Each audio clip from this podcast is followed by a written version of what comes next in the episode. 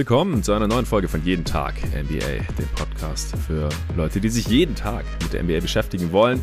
Und heute gibt es die zweite Ausgabe des neuen Formats am Puls der Liga. Diesmal vielleicht nicht zwei Stunden, denn es ist nicht Arnes Comeback-Pod wie letzte Woche, wo erstmal 50 Minuten oder so über die Bulls gesprochen werden muss.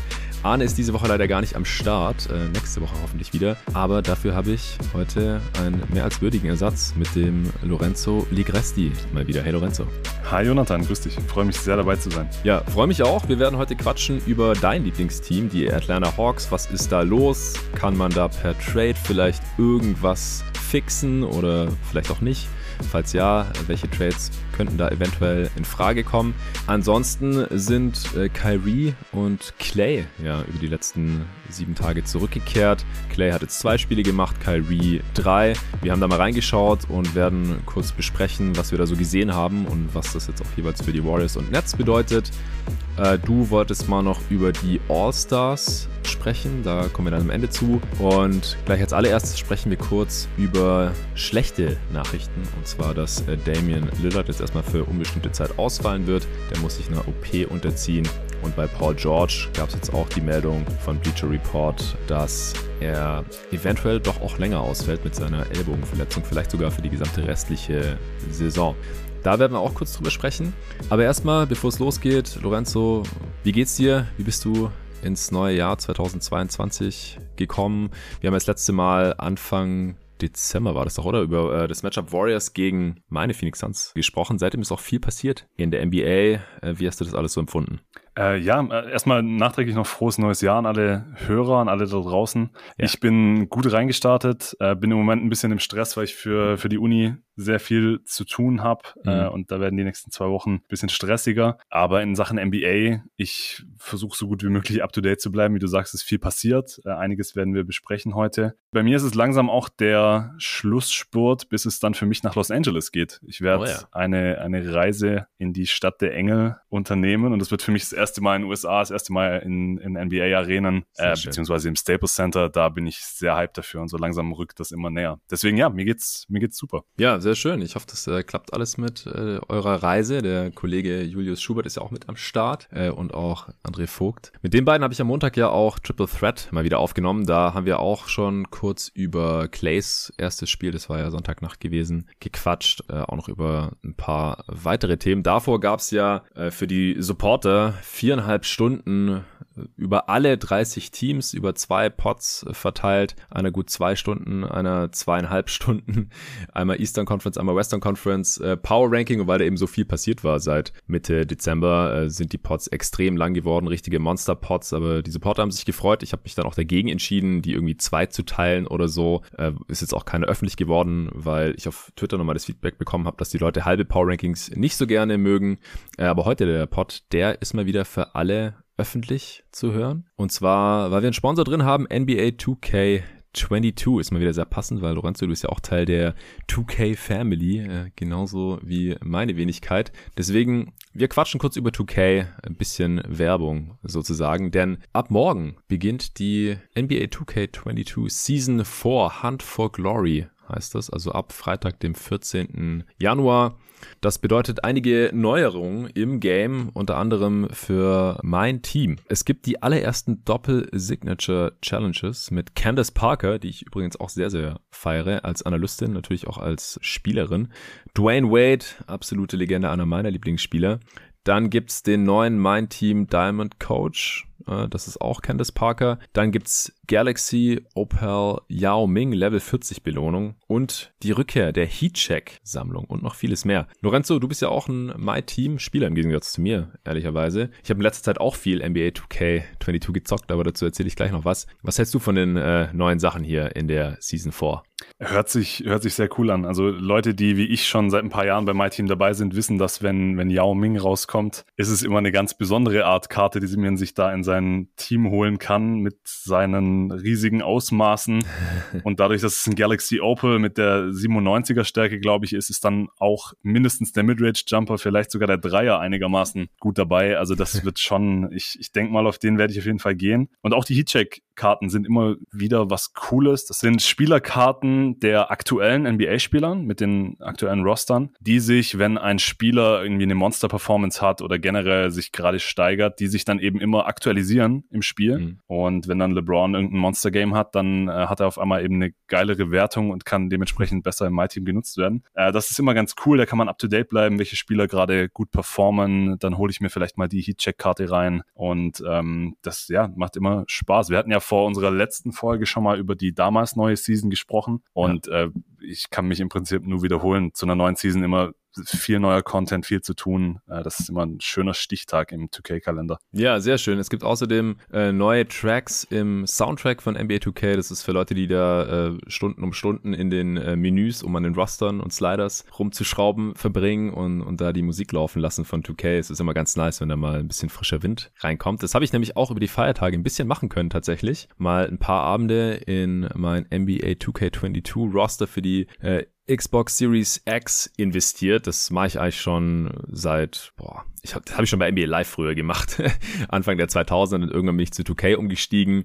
Bei mir im Freundeskreis war ich da auch bekannt für, sind immer alle zu mir gekommen, um dann ein bisschen 2K gegeneinander zu zocken, weil ich immer die Roster tagesaktuell gehalten habe. Damals war ja auch die ganzen Konsolen und so, die waren jetzt noch nicht online, da gab es nicht jeden Tag irgendwelche Roster-Updates. Ist gerade ein bisschen schwierig mit diesen ganzen 10-Day-Hardship-Contracts, weil die Roster ja dann auch nicht vergrößert werden können und nach paar Tagen muss, muss man dann ja sowieso die Spieler meistens schon wieder rausschmeißen, weil die dann nicht äh, verlängert werden. Also da äh, packe ich jetzt nicht jeden neuen 10-Day-Hardship-Dude rein. Also Two-Way-Spieler auf jeden Fall und Spieler, die einen Rest-of-Season-Contract haben auch oder wo ich einfach davon ausgehe, die sind jetzt länger Teil des Teams. Das mache ich immer.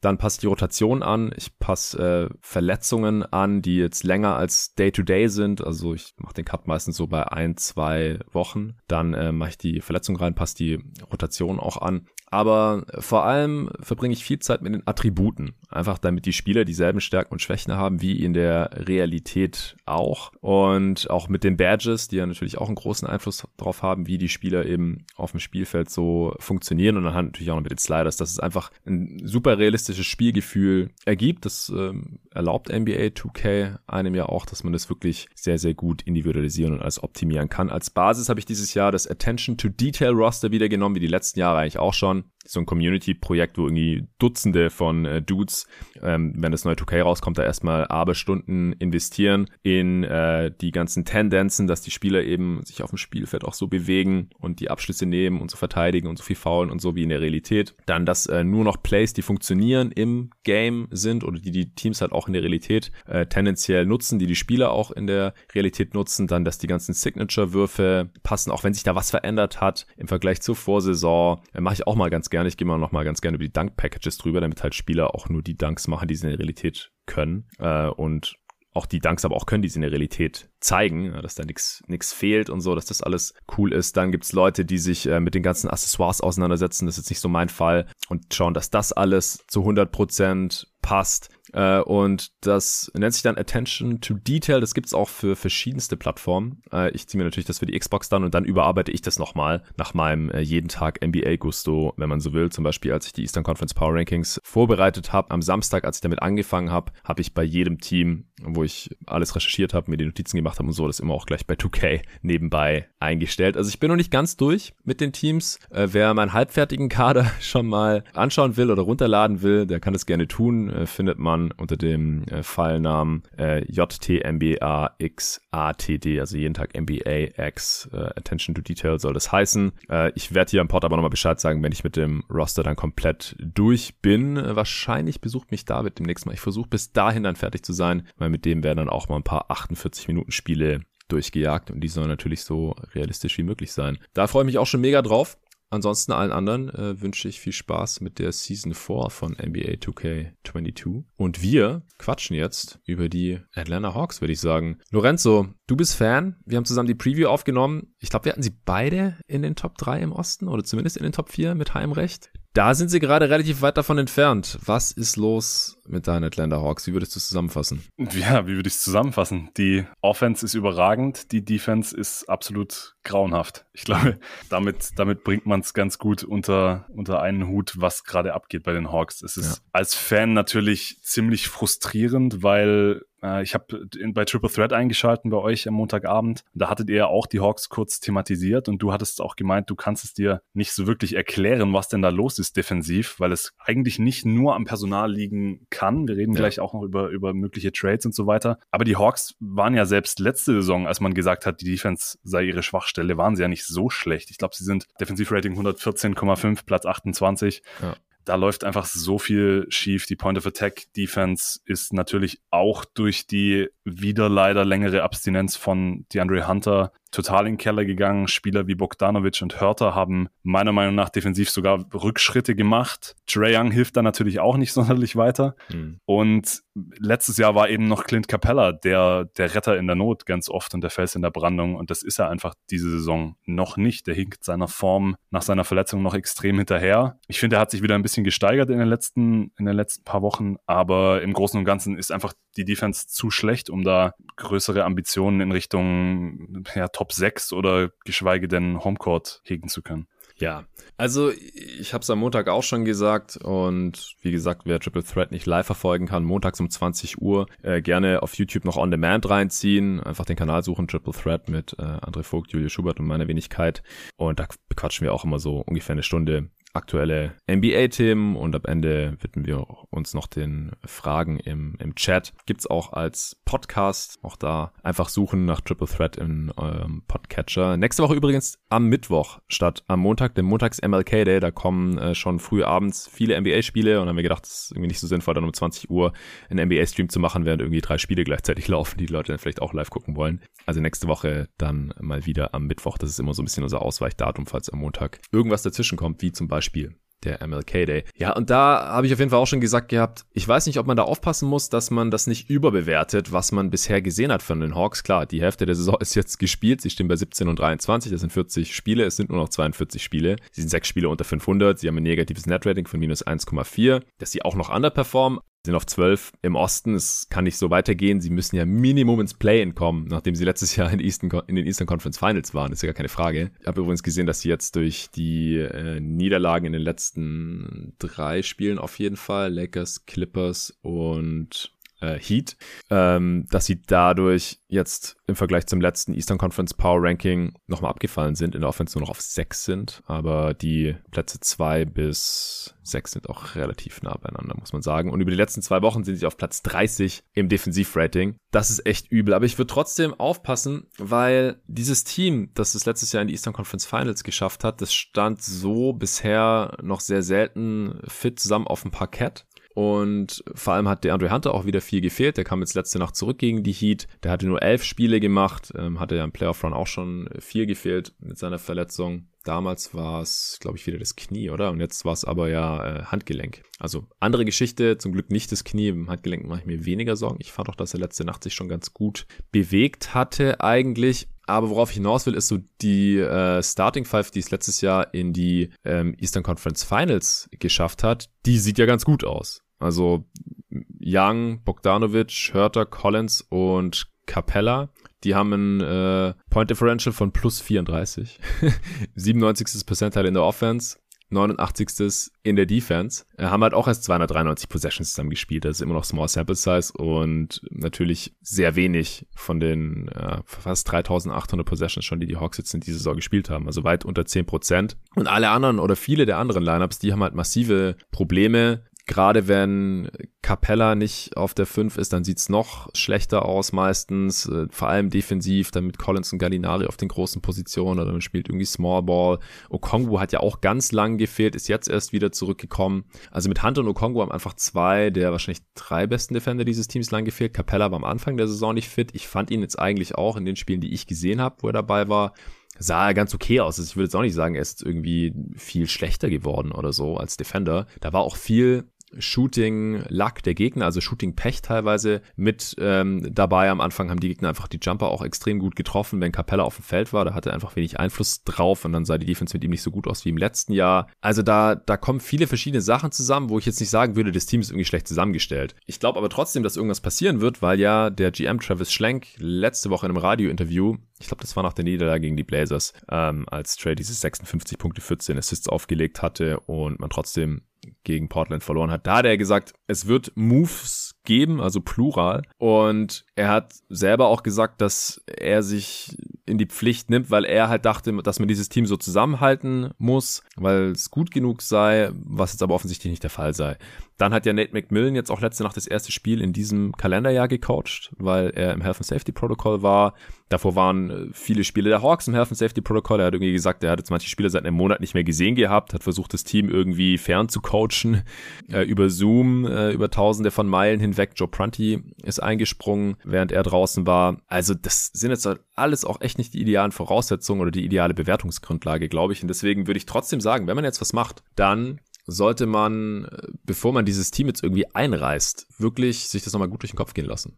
Stimme ich dir absolut zu. Also vielleicht nochmal zu den, zu den Line-Up-Daten, die du gerade rausgehauen hast. Ich habe auch ein bisschen bei Cleaning the Glass an den Line-Ups rumgespielt. Mhm. Ich sehe als eines der größten Probleme, dass, wie, wir haben gerade gesagt, Capella ist noch nicht in der Form, in der man ihn bräuchte, um wenigstens wieder eine durchschnittliche Defense aufzustellen. Ja, und jetzt ist er gerade auch wieder raus, weil er umgeknickt ist gegen die Lakers. Ja, genau. Okongwu kam jetzt vor kurzem zurück und sah auch ganz okay aus, aber ich glaube, von ihm kann man jetzt auch noch nicht erwarten, dass, dass er nach dieser Pause sofort reinkommt und der defensive Anker ist als Backup-Fünfer. Mhm. Und die Small Ball Variante sind halt quasi, wie du gerade gesagt hast, Gallinari und Collins auf den großen Positionen. Wen man da dann als nominellen Center bezeichnen will, wahrscheinlich eher Collins, aber ja. die, die switchen dann auch viel rum. Ja. Aber diese Lineups mit Collins und Gallinari ohne Capella, Okongwu oder Gogi Jang auf dem Feld sind im Defensivrating im sechsten Percentile mit 118,4. Man ja. wird halt komplett abgeschlachtet, wenn, wenn nicht wenigstens einer der traditionellen Bigs auf dem Feld steht. Und ich hatte die, vor der Saison die Hoffnung, ich glaube, wir haben in der Preview drüber gesprochen. Ich hatte angesprochen, dass ich finde, dass Collins in den Playoffs sich defensiv gegen Spieler wie Randall und Harris sehr gut geschlagen hatte. Und ich hatte gehofft, dass er eben noch weiter Fortschritte machen kann. Aber Collins als bester Defensiv-Big auf dem Feld können wir, glaube ich, inzwischen abhaken. Das funktioniert einfach nicht und ich glaube, das mhm. wird auch langfristig eher nicht funktionieren. Und deswegen braucht man einen solchen Big. Ich bin überzeugt davon, dass Capella das wieder sein kann im weiteren Verlauf der Saison. Wie gesagt, er hat sich gesteigert und ich glaube, er kann wieder auf die Form kommen. Vielleicht nicht ganz die Form, die er letzte Saison hatte, aber ähm, generell im Roster. Hunter ist jetzt wieder da. Reddish ist vielleicht der frustrierendste Spieler der gesamten NBA. Mhm. Das ist also sogar defensiv er gambelt so viel auf Steals in irgendwelchen Passing Lanes oder versucht Bälle wegzustrippen. Und das fu funktioniert einfach so oft nicht. Und der Typ könnte so ein genialer Verteidiger sein. Hat das ja auch schon gezeigt, dass er ein genialer Verteidiger sein kann. Aber phasenweise stimmt dann auch der Einsatz nicht. Über Trey Young brauchen wir defensiv gar nicht sprechen. Es läuft einfach defensiv viel schief und ich stimme dir zu, das Roster sollte nicht so schlecht sein defensiv, wie es im Moment ist. Aber ich glaube trotzdem, dass da was passieren sollte. Und du hast gerade die, die Kommentare von Schlenk angesprochen. Ich bin mir auch relativ sicher, dass da was passieren wird bis zur Deadline. Ja, dann ist es nur die große Frage, was da passieren sollte. Am Montag wurde ja mal wieder Ben Simmons, also bei Triple Threat, in den Raum geschmissen. Ich habe gesagt, würde ich auf keinen Fall machen, weil meiner Meinung nach ist Simmons und Capella halt in den Playoffs offensiv No-Go. Also damit kommst du einfach nirgendwo hin. Damit wirst du in den Playoffs garantiert nicht besser. Unterm Strich meiner Meinung nach, klar, defensiv wirst du besser, keine Frage. Aber offensiv klar, ein, zwei Runden kannst du damit vielleicht mal gewinnen, aber ich glaube bei den Hawks, die wollen ja wahrscheinlich mindestens, das Minimalziel ist ja wahrscheinlich wieder in die Eastern Conference Finals zu kommen, das zu bestätigen. Und mittel- bis langfristig mit diesem Core dann aus Simmons, Young, Capella, die alle auch noch unter 30 sind, will man ja vielleicht mal dann auch weiterkommen in die Finals oder vielleicht sogar die Championship gewinnen, ja. Und das ist meiner Meinung nach in der NBA heutzutage nicht möglich, wenn du zwei Dudes auf dem Feld hast gleichzeitig, die niemals einen Dreier nehmen werden und wo das die Gegner auch wissen und spätestens in den letzten beiden Playoff-Runden gnadenlos ausnutzen werden. Das funktioniert gegen die besten Defenses, Playoff-Defenses dieser Liga meiner Meinung nach nicht. Habe ich im Stream dann auch gesagt. Dann musst du Capella in dem Trade auch mit abgeben. Der ist aber gerade im Wert tief. Also extrem ungünstig. Und ich weiß auch nicht, ob das mit Okongwu zusammengeht. Dem würde ich ein bisschen mehr Shooting-Potenzial als Capella einräumen. Aber es, es wäre einfach kein ideales Pairing. Also ich fände Simmons neben Young eigentlich gut, weil Simmons könnte in Transition den Ball ein bisschen pushen. Im Halbfeld kann man dem Ball einfach Trey Young geben und dann macht der da alles. Aber du brauchst halt einen Big, der ab und zu mal einen Dreier nimmt wenigstens, wenn du Simmons im Team hast. Also im Idealfall wahrscheinlich irgendwie ein Miles Turner oder ein Jaron Jackson Jr. oder sowas. Aber halt nicht ein Clint Capella. Das, das geht meiner Meinung nach überhaupt nicht. In der Regular Season vielleicht schon, aber Julius und André Vogt haben mir da beide ein bisschen widersprochen direkt. Ich wollte da keine Diskussion aufmachen. Wir sind dann auch zum nächsten Diskussionspunkt übergegangen. Aber du hast dich direkt nach dem Stream auch bei mir gemeldet per Sprachnachricht. Äh, was, was ist denn deine Meinung dazu als Hawks-Fan? Würdest du für Simmons traden wollen? Also ganz kurz vorweg, vielleicht erschwerend zu dem überhaupt nicht passenden Simmons-Capella-Fit, den man also, wie du sagst, auch eigentlich dann auflösen wollen würde. Capella kann nicht getradet werden bis zur Offseason, weil er erst vor kurzem seine Extension unterschrieben hat. Das heißt, für den Rest mhm. der Saison, wenn man sich jetzt Simmons reinholt, würde man tatsächlich auf diesem Capella-Simmons-Frontcourt sitzen bleiben, wohl oder übel. Mhm. Und da stimme ich dir zu, dass ich kann mir einfach nicht vorstellen, dass das funktionieren würde. Julius hat dann bei Triple Threat das Argument gebracht, dass Trey Young mit seiner Spielweise und auch die Hawks mit ihrem System, dass sie sehr viel mit, mit hohen Ballscreens arbeiten und so das Feld ziemlich gut auseinanderziehen und man ja ohne Probleme dann wenigstens um Capella und Simmons drumrum könnte man ja jederzeit drei Shooter stellen. Also vielleicht hätte das noch ein bisschen mehr Aussicht auf Erfolg als bei anderen Teams oder als mit einem anderen Point Guard. Aber ich glaube, Capella und Simmons sind einfach dann zu viel Non-Shooting in einem Lineup und ich stimme dir absolut zu. Ich, je nachdem, ob man es jetzt überhaupt noch in die Top 6 reinschafft, was ich inzwischen be stark bezweifle, also vielleicht muss man sogar übers Play-in-Tournament und dann trifft man halt allerspätestens in der zweiten Runde auf so ein Team vom Kaliber Miami, Milwaukee, Brooklyn und da ist dann allerspätestens Feierabend. Und deswegen, mir geht's ein bisschen ähnlich wie dir. Ich könnte mir das mittel- und langfristig, Trey Young und Ben Simmons, wenn wir die beiden im Vakuum betrachten, könnte das funktionieren. Ich hätte dann trotzdem noch Fragezeichen, weil mir dann wenigstens einer der beiden erstmal zeigen müsste, dass er Offball funktionieren kann. Und das haben einfach beide bislang sehr prominent nicht getan. Ja. Und wenn man dann sich zum Ziel setzt, okay, wir holen jetzt Simmons und versuchen dann im Sommer Capella loszuwerden und vielleicht hofft man dann darauf, dass Capella sich wieder ein bisschen besser in Form spielt und dann kriegt man in der Offseason vielleicht ein ganz gutes Paket für ihn. Man bräuchte einen Stretch Big daneben. Du hast gerade Miles Turner den Namen reingeworfen. Der wäre natürlich ideal für so eine Rolle dann neben Simmons auf der 5. Ich kann, ich könnte es mir vorstellen, aber ich kann mir auf der anderen Seite aber nicht vorstellen, dass das der Weg ist, den die Hawks jetzt gehen sollten oder gehen wollten. Weil dieser Kern aus Trey Young, Capella und dann können wir John Collins vielleicht noch mit reinnehmen als so eine Art Big Three. Ja. Der hat ja letztes Jahr gezeigt, dass er funktionieren kann. Und ich fände das jetzt einfach wegen einer ersten Saisonhälfte, die so weit unter den Erwartungen war und es muss sich was tun, aber ich fände es zu schnell und es wäre zu sehr ein Panic-Move, diesen Kern jetzt aufzubrechen. Weil ja dann noch dazu kommt, dass in einem Simmons-Trade sehr wahrscheinlich Collins weggeschickt werden müsste. Erstens wegen dem Fit und zweitens, hm. warum sollten die Sixer das denn sonst machen? Also für Cam Reddish werden sie sicherlich nicht Simmons abgeben wollen, mit Cam Reddish als vielversprechendstem Spieler der da zurückkommt. Ja, denke ich auch. Und dann haben die Sixers ja angeblich auch schon abgelehnt. Anscheinend reicht ihnen Collins als Gegenwert nicht, was ähm, ganz guter Hinweis darauf ist, was Daryl Morey sich immer noch als Gegenwert für Simmons so vorstellt. Also ich sehe schon, dass der Fit mit Embiid nicht ideal ist, aber ich weiß nicht, ob man einen besseren Spieler oder besseren Fit bekommt als ein John Collins äh, plus X ja wahrscheinlich noch dann irgendwie Cam Reddish oder sowas für Ben Simmons, aber das ist ein, ein anderes Thema. Ich glaube, wenn ich ganz kurz einhaken ja. darf, ich glaube tatsächlich, dass der Fit von Collins neben Embiid den stelle ich mir sogar ziemlich gut vor. Weil Collins diese Saison, ich glaube, 43 Prozent seiner Dreier trifft und aber trotzdem dann eventuell in, in Lineups, wenn Embiid mal auf der Bank sitzt oder auch neben Embiid, als diese Rolle als dynamischer Roller einnehmen kann. Also rein basketballerisch kann ich mir das schon ganz gut vorstellen. Die Frage ist halt, ob Collins das will. Also angeblich hat er ja sich erneut beschwert über seine geringe offensive Rolle bei den Hawks und ich kann das sogar ein Stück weit nachvollziehen. Ich habe irgendwie neulich gelesen, dass seine, seine Field Goal Attempts und seine Usage Rates sind in den letzten drei Saisons stetig bergab gegangen. Ja, ich glaube, ja. seine Usage ist irgendwie die geringste seit seiner Rookie-Season. Also man kann schon nachvollziehen, dass es ihn frustriert. Er hat jetzt aber auch ein Interview gegeben bei The Athletic, wo er das wieder ein bisschen von sich geworfen hat, hat gesagt, this is where I want to be und so weiter. Mhm. Also was da jetzt stimmt und was nicht, das wissen nur die Hawks selber und er selber. Aber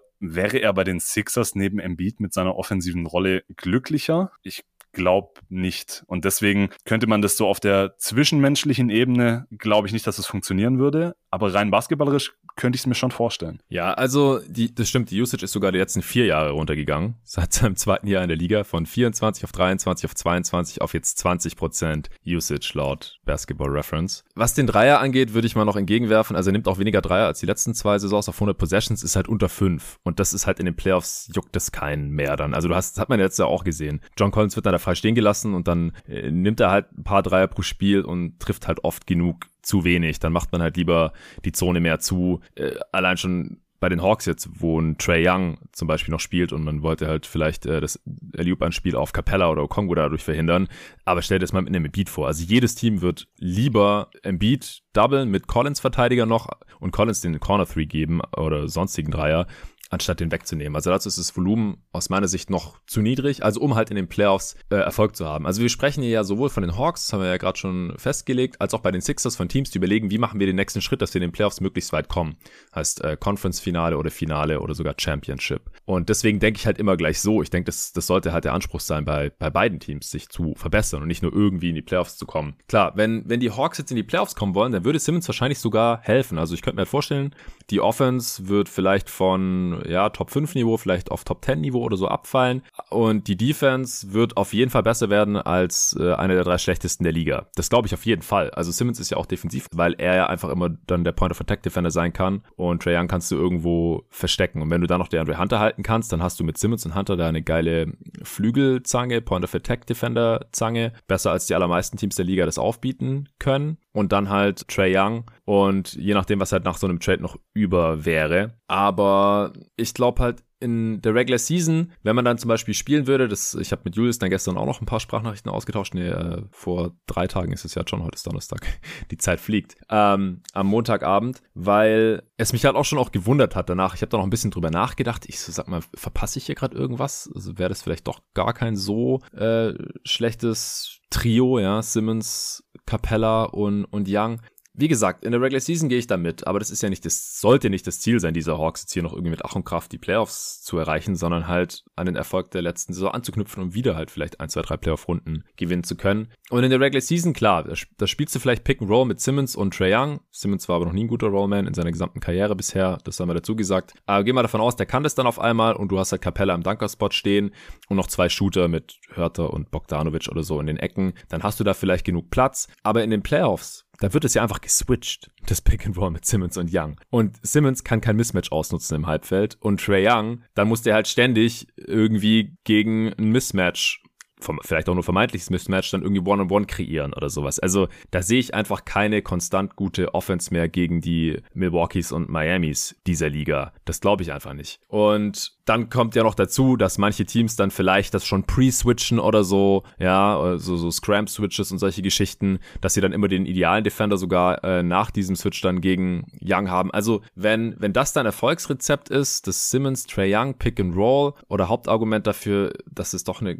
okay Offense sein kann, das, das glaube ich halt einfach nicht. Und selbst wenn Young es dann schafft, äh, gegen diese vermeintlichen Mismatches oder auch gegen Top-Verteidiger sich durchzusetzen, dann kommt halt sehr früh und sehr stark und sehr aggressiv die Hilfe entweder von Capellas Verteidiger oder von Simmons Verteidiger. Und ja. äh, spätestens dann wird es halt ganz, ganz schwer für Trey. Genau. Und das Ding ist ja, es, es, wird immer so ein bisschen damit argumentiert, ja, Simmons könnte ja einfach so spielen wie Draymond Green. Kann er nicht. Also da, da bin ich mir mittlerweile sicher nach so vielen Jahren in der Liga. Es gibt nur einen Draymond Green.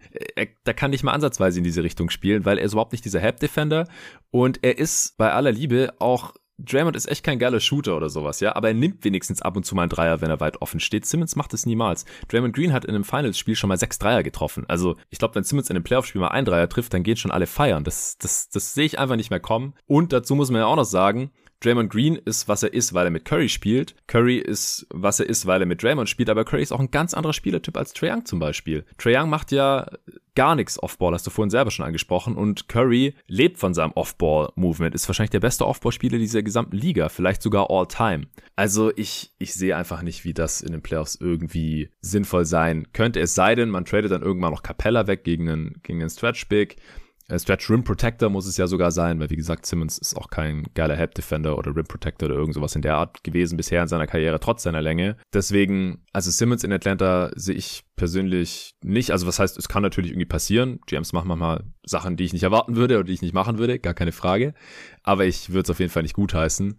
Da bleibt dann jetzt halt die Frage, was was können die Hawks denn machen? Weil wir sind uns ja einig, dass sie irgendwas machen werden. Was siehst du denn noch so an Möglichkeiten abseits von dem Simmons Trade? Ja, ich habe äh, neulich ein Athletic Piece von Chris Kirschner und John Hollinger gelesen, wo sie so in Dialogform, äh, das gab es auch schon zu anderen Teams. In irgendeinem Pod hattet ihr das auch mal angesprochen zu einem anderen mhm. Team neulich. Ja, ja, das gibt's ja immer wieder. Hollinger und genau. dann halt irgendwie der Beatwriter und dann besprechen die, was könnten diese Teams für Moves machen. Und da haben eben Kirschner und, und Hollinger ein paar Namen genannt, die ich auch alle im Großen und Ganzen ziemlich interessant finde aber so richtig anmachen tut mich dann leider auch keiner der genannten. Also die Namen waren Miles Turner, das wäre wär eben, haben wir jetzt schon erwähnt, das wäre eben genau der Stretch Rim Protector, der natürlich neben Trey Young super reinpassen würde und zur Not sogar mal ne, auch neben Capella spielen könnte. Das wäre natürlich ein super Fit, aber da frage ich mich, die Pacers wollen ja jetzt anscheinend doch keinen harten Rebuild. Also wen würden die Pacers da im Gegenzug mit Kusshand nehmen? Ich sehe da nicht so wirklich einen Deal, der Sinn machen würde für beide Seiten. Dann der, mhm. der zweite Name war Marcus Smart. Das wäre natürlich sowohl für die Perimeter Defense, Point of Attack, würde er halt dann den besten Perimeter-Spieler des Gegners übernehmen können, neben Trey Young, könnte auf der 2 starten, vielleicht sogar, oder sogar Backup Point Guard ein paar Minuten sehen. Und dann waren eben noch Jeremiah Grant und Harrison Barnes. So vom Spielertyp ein bisschen ähnlich, diese großen Wings, die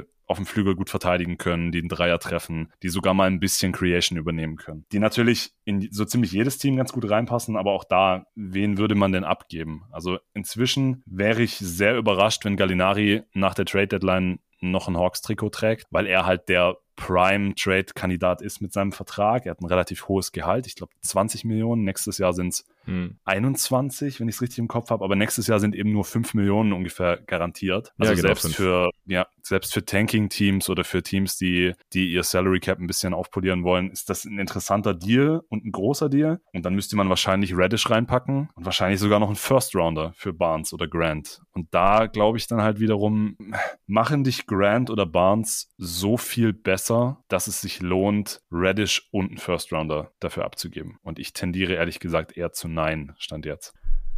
Also ich finde, für viele Teams macht das vielleicht nicht so viel Sinn. Ich könnte es mir bei den Hawks aber schon vorstellen, weil Reddish könnte vielleicht mal so gut werden wie die beiden. Ja, also die hatten jetzt auch nicht die besten Starts in ihrer Karriere, aber natürlich auch in völlig unterschiedlichen Situationen. Grant damals bei den Process Sixers und dann irgendwann später bei den Thunder zu einem soliden Rollenspieler geworden, dann bei den Nuggets. Und Barnes halt ähm, direkt als Rollenspieler bei den äh, Golden State Warriors und dann später aber halt eher so ein bisschen miscast als erste Option von, von den Mavs und Kings und so, wo er nicht so toll war.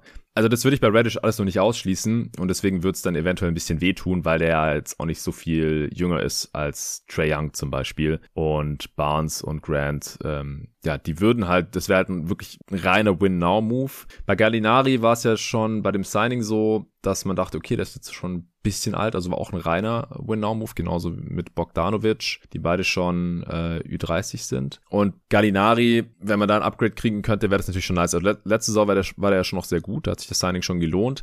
Aber da macht sich ja jetzt schon so der Verfall leider bemerkbar. Also er ist noch effizient, aber ich denke halt vor allem defensiv schwer tragbar. Also da wären halt Grant und Bounce auf jeden Fall Upgrades. Ist halt die Frage, ist einem das wert? Also die First Runner der Hawks, die werden ja wahrscheinlich, abgesehen von dieser Saison vielleicht, die nächsten Jahre nicht besonders gut werden. Ich finde es vom Preis her eigentlich ganz okay. Also da würde ich schon, würde ich schon äh, drüber nachdenken, ob ich einen von diesen Moves machen würde. Ich frage mich halt, auch so, ich glaube, Hollinger hatte das angesprochen. Sowohl Grant als auch Barnes sind mutmaßlich auf der 4 am besten aufgehoben. Und da ist ja dann John Collins, weil er weiterhin wahrscheinlich im Moment der zweitbeste Spieler des Teams ist, eigentlich nicht zu verdrängen. Ich würde es beiden zutrauen, dass sie auch auf der 3 spielen. Dann ist aber die Frage, was ist denn, wenn Hunter jetzt richtig Form ansammelt und richtig ins Rollen kommt? Dann wirst du ihn eigentlich auf der 3 auch starten lassen. Bringst du dann Barnes oder vor allem Grant? Bringst du dann Grant von der Bank? Oder wie, wie würde dann der Fit mit, mit Collins und Hunter funktionieren. Wir haben gerade schon angesprochen,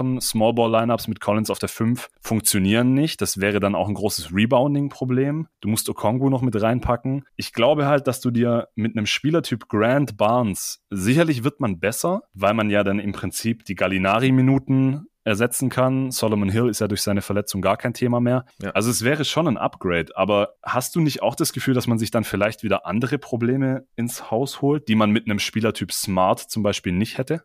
Ja, Smart würde natürlich auch gut passen. Klar, der, der würde auch ein defensives Problem selbstverständlich beheben und müsste jetzt vom Playmaking her nicht so viel machen wie in Boston. Er hat auch einen relativ wackeligen Wurf, aber das könnte die Offense der Hawks vielleicht noch irgendwie verkraften. Ich denke halt, äh, um den ersten Teil der Frage mal noch zu beantworten, also Hunter sollte eigentlich auch Guards verteidigen können, große Guards verteidigen können, äh, je nachdem. Also ich glaube, man könnte schon relativ problemlos mit Young, Hunter, wenn er die beste Starting-Option aus Bogdanovic, Hörter und Hunter ist und langfristig kann man sowieso wahrscheinlich nicht alle drei halten, äh, weil Hunter muss man ja auch noch irgendwann bezahlen, Bogdanovic und Hörter wurden schon bezahlt und die drei zusammen sind dann wahrscheinlich einfach ein bisschen teuer.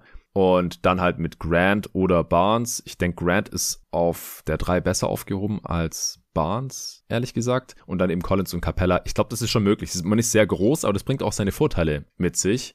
Und ich denke, dass Grant es auf jeden Fall kann. Ich wüsste jetzt nicht, warum der nur Vierer verteidigen können sollte oder gro große Wings oder kleine Bigs oder wie auch immer. Also er würde ja im Prinzip diese 22 Minuten von Gallinari da aufsaugen, plus noch ein paar Minuten von Radish oder halt von einem einfach schlechteren Spieler. Also ich glaube, Grant fände ich in dem Kontext am besten. Man müsste halt vorher mit ihm abklären, hey, hast du Bock, wieder in der Denver Nuggets Rolle zu zocken? Weil da ist er aktiv genau, weggegangen dann, für dieselbe Kohle. Ja. Hat jetzt letztes Jahr allen zeigen können, hey, ich kann noch mal 20 Pluspunkte pro Spiel auflegen, fast drei Assists im Schnitt.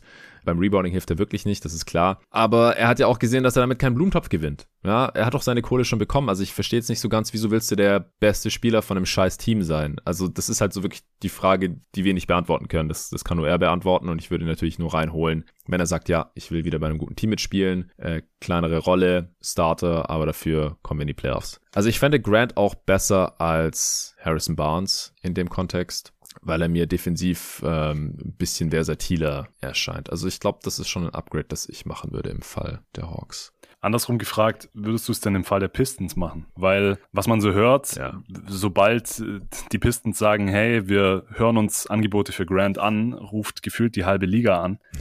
Und sogar bei den Kings hat man das Problem, sind wir uns denn sicher, dass sie Barnes abgeben würden für dieses Paket? Weil die Kings scheinen weiterhin warum auch immer, überzeugt davon zu sein, dass sie unbedingt in die Playoffs kommen wollen diese Saison oder zumindest mal ins Play-In. Also da würde man auch sich die Frage stellen, bei den Pistons können die Hawks das beste Paket schnüren im Liga-Vergleich? Ich glaube, das ist nicht der Fall. Und bei den Kings wollen die Barnes nicht vielleicht einfach selber behalten und weiterhin ihren Play-In-Träumen hinterherjagen. Ja, also als Gegenwert bei den Pistons für Grant, da stehen ja irgendwie so zwei, äh, zwei First-Rounder natürlich im Raum. Ich meine, woher diese dieses Gerücht kommt, ja, wo da die Quelle ist, dass die halbe Liga ständig anruft oder Dozens of Teams, war es ja beim ersten Bericht. ja, also mindestens 24 der 30 Teams rufen da an.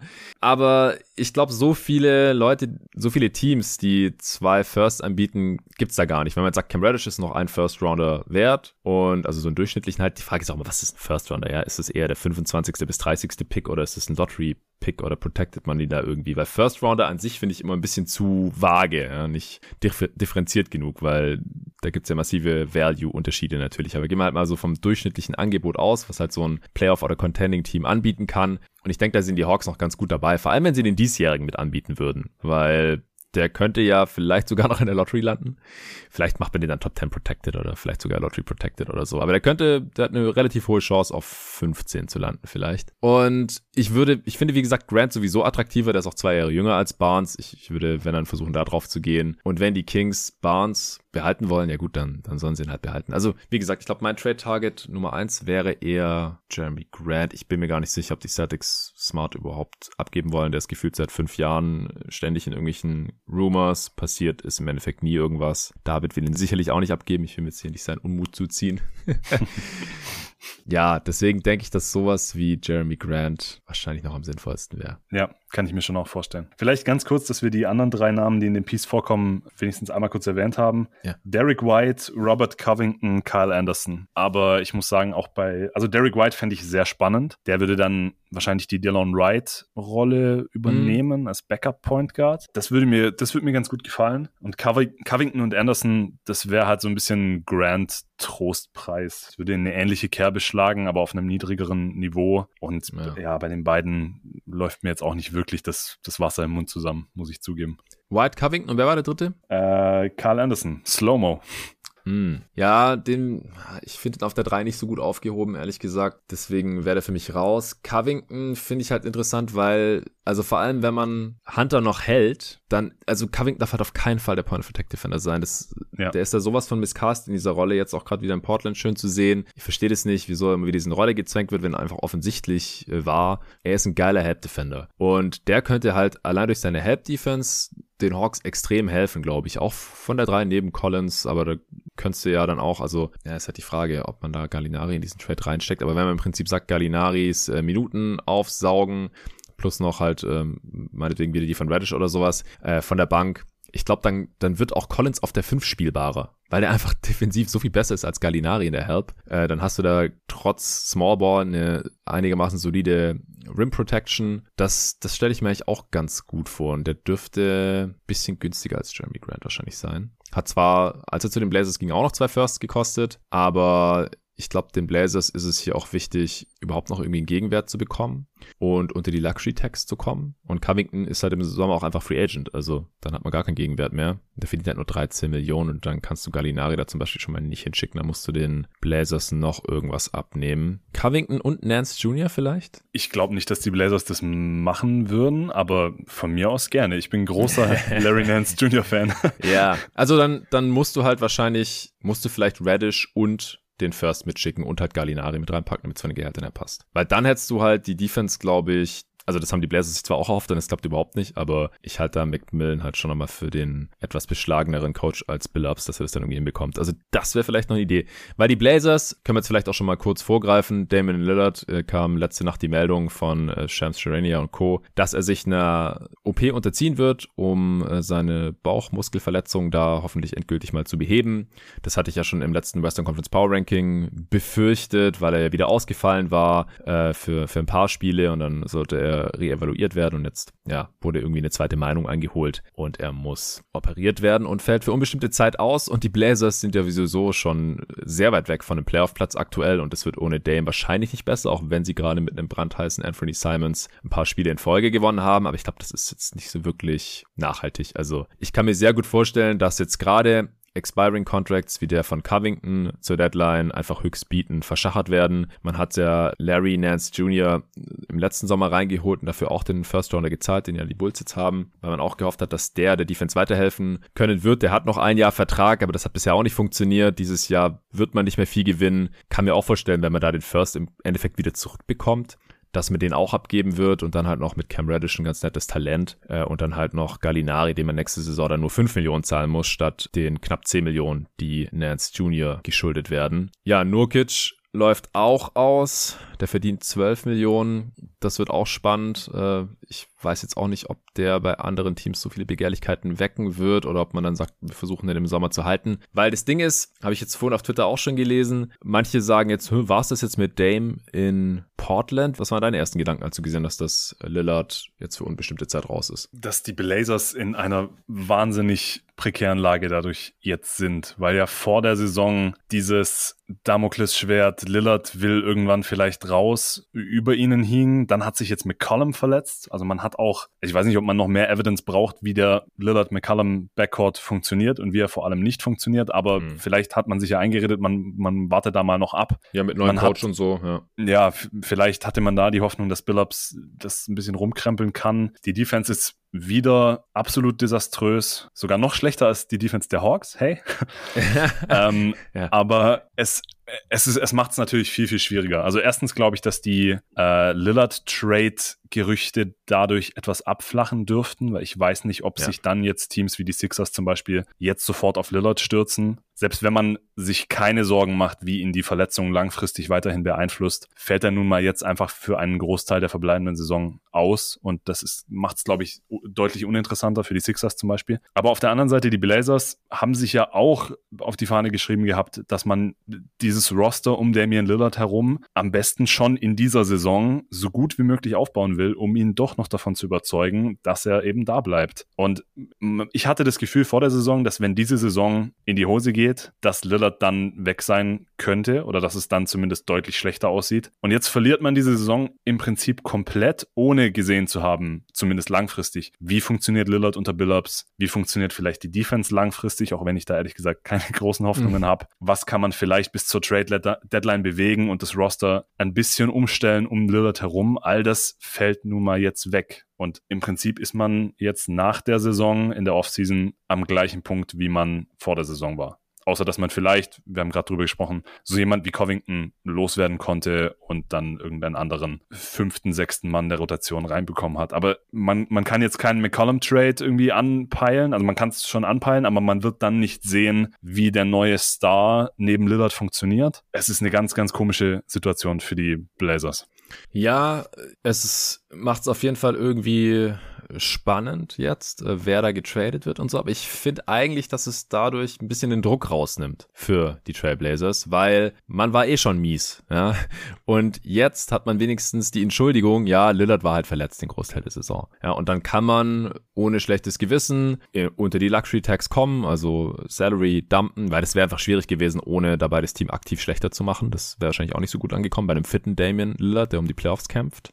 Man kann äh, Lillard jetzt in Ruhe auskurieren lassen. Man kann äh, McCollum in Ruhe auskurieren lassen. Und man kann halt auch ganz hemmungslos äh, Covington und alle anderen Spieler, die man jetzt nicht langfristig halten möchte, die irgendwie einen Gegenwert noch einbringen könnten, sei es jetzt für eine kurzfristige Zukunft mit Lillard und McCallum oder halt einfach für Assets, die man dann wieder weiter traden kann für Veterans im Sommer, also Picks oder einen jungen Spieler wie Radish, den kriegst du im Sommer wahrscheinlich auch wieder los, wenn du dann eher Win-Now-Pieces brauchst. Oder wenn du dann sagst, wir sammeln das jetzt einfach schon mal an und dann sind wir flexibel und wenn Lillard im Sommer nicht verlängern will für 107 Millionen Dollar, was äh, finanziell natürlich sehr lukrativ ist für zwei weitere Jahre dann nochmal, also vorzeitig hinten dran an seinen aktuell schon sehr, sehr teuren Deal, dann stehen die Zeichen ja vielleicht so ein bisschen auf Abschied und dann kann man ihn ja immer noch traden, wenn er denn dann weg möchte. Ich kann es total nachvollziehen, dass man ihn jetzt noch nicht getradet hat, weil du tradest halt nicht deinen absoluten Franchise-Spieler, der von der Fanbase vergöttert wird, wenn der nicht weg will. Ja, vielleicht sind seine Prioritäten einfach so, hier, ich kann hier super viel verdienen und ich bin hier der Mann in Portland und wir waren ein paar Mal in den Playoffs und ob ich am Ende den Titel gewonnen habe oder nicht, das ist jetzt nicht meine absolute Priorität. Ich muss jetzt nicht dafür mich irgendwelchen anderen Stars anschließen oder einen Trade erzwingen oder irgendwelche solche Sachen. Wissen wir ja nicht, ja. Er sagt, er will hier bleiben. Irgendwie quasi Dirk Nowitzki ist sein Vorbild. Ja, dann muss man halt hoffen, dass er irgendwann so einen Run hinlegen kann wie Dirk 2011, weil ansonsten war es das halt wahrscheinlich mit den Championship-Möglichkeiten äh, für Damon Lillard. Das ist ja seine Sache. Also ich denke, dass die Blazers jetzt hier in Ruhe gucken können, was ist drin und quasi Spieler unabhängig vom Ausgang dieser Saison oder einfach auch, während man in Kauf nimmt, diese Saison abzuschenken, höchstbietend loszuwerden und dann entweder um Lillard quasi zu retoolen. Man hat ja dann auch einen äh, besseren eigenen Pick oder ihn eben dann im Sommer zu traden, wenn er dann halt wieder fit ist oder zur Deadline nächstes Jahr, wenn er zeigen konnte, dass er dann auch in der Age 32 Season ist es dann, glaube ich, für ihn äh, auch noch sein Vertrag halbwegs wert ist. Ich habe halt die Angst, dass diese, also ich gebe dir absolut recht, dass man jetzt eben die Entschuldigung in der Hand hat. Lillard hat einen Großteil der Saison verpasst. Ich glaube auch für ihn persönlich und dann natürlich auch langfristig für die Blazers ist es, wir haben ihn ja jetzt gesehen diese Saison, ist es was Gutes, dass er diese Verletzung jetzt hoffentlich richtig auskurieren kann und richtig Zeit hat. Ich habe halt die Angst, dass diese Entschuldigung auch andersrum funktionieren kann. Dass man sich in der Offseason in Portland dann einreden kann, man hat die Bird Rights für Nurkic, vielleicht will man den dann ja doch halten. Man kann mhm. sich dann vielleicht doch einreden, wir konnten es ja jetzt nicht sehen diese Saison und wir konnten nicht retoolen und CJ und Lillard, die sind doch Kumpels, die wollen doch zusammenbleiben. Und dann wagt man nochmal einen Anlauf mit Lillard und McCallum und Nurkic und dann, das meinte ich gerade mit, mit dem, dann ist man genau an dem Punkt, an dem man vor dieser Saison auch war. Von denen ja, von der ja wir alle überzeugt waren, dass es eine wegweisende Saison gibt, für der, glaube ich, auch viele nicht damit gerechnet haben, dass McCollum und Lillard die Saison zusammen beenden. Mhm. Und da sehe ich eben die Gefahr, dass man sich das jetzt eben wieder einredet. Ja, wir haben es nicht richtig gesehen, wir versuchen es nochmal.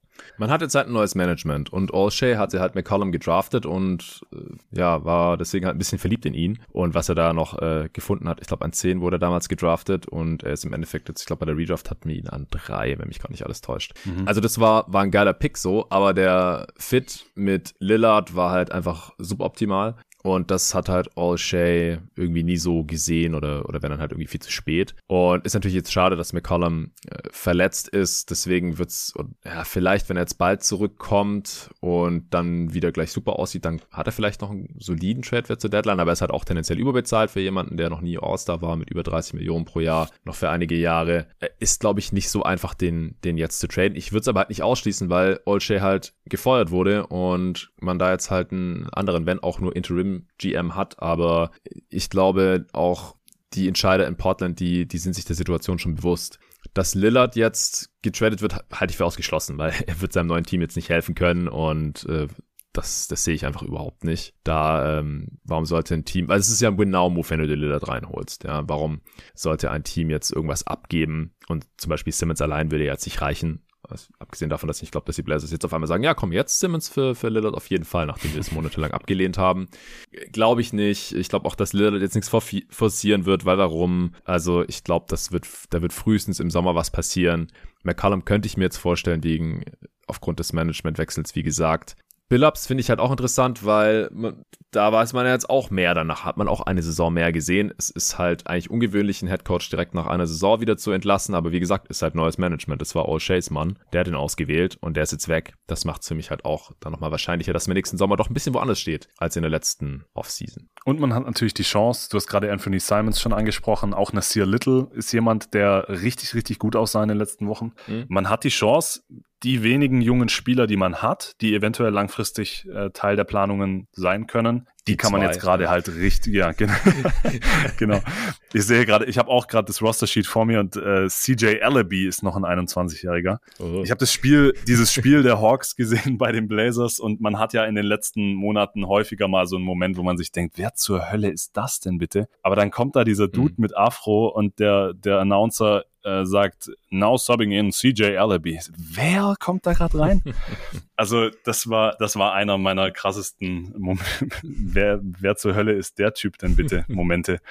ähm, aber ja, also Little sieht richtig gut aus, trifft seinen Dreier auf einmal. Ich habe jetzt die Zahlen nicht vor mir, aber gefühlt die letzten zwei, drei Spiele, die ich jetzt von ihm gesehen habe, na gut, 31,7 Prozent diese Saison, aber ja. zumindest nimmt er auch mal ein paar. Und Simons sieht halt auch richtig gut aus. Also zumindest hat man jetzt mal zwei junge Spieler, den, die man ein paar Wochen lang richtig gut ausprobieren konnte und so ein bisschen vor allem Simons die Zügel in die Hand geben konnte. Ja, und vor allem, wenn Simons gut aussieht, dann hast du noch einen Grund mehr, mal von McCollum oder halt Lillard loszuwerden, weil die drei zusammen, das ist einfach eine defensive Katastrophe. Das sind alles drei undersized Guards, die defensiv nicht besonders gut sind, äh, quasi reine One-Way-Spieler sind und die auch niemals nebeneinander spielen sollten. Es ist schon passiert in Portland, Three Guard Lineups mit den drei Dudes, aber das ist einfach nichts für die Zukunft. Und der ist halt 22.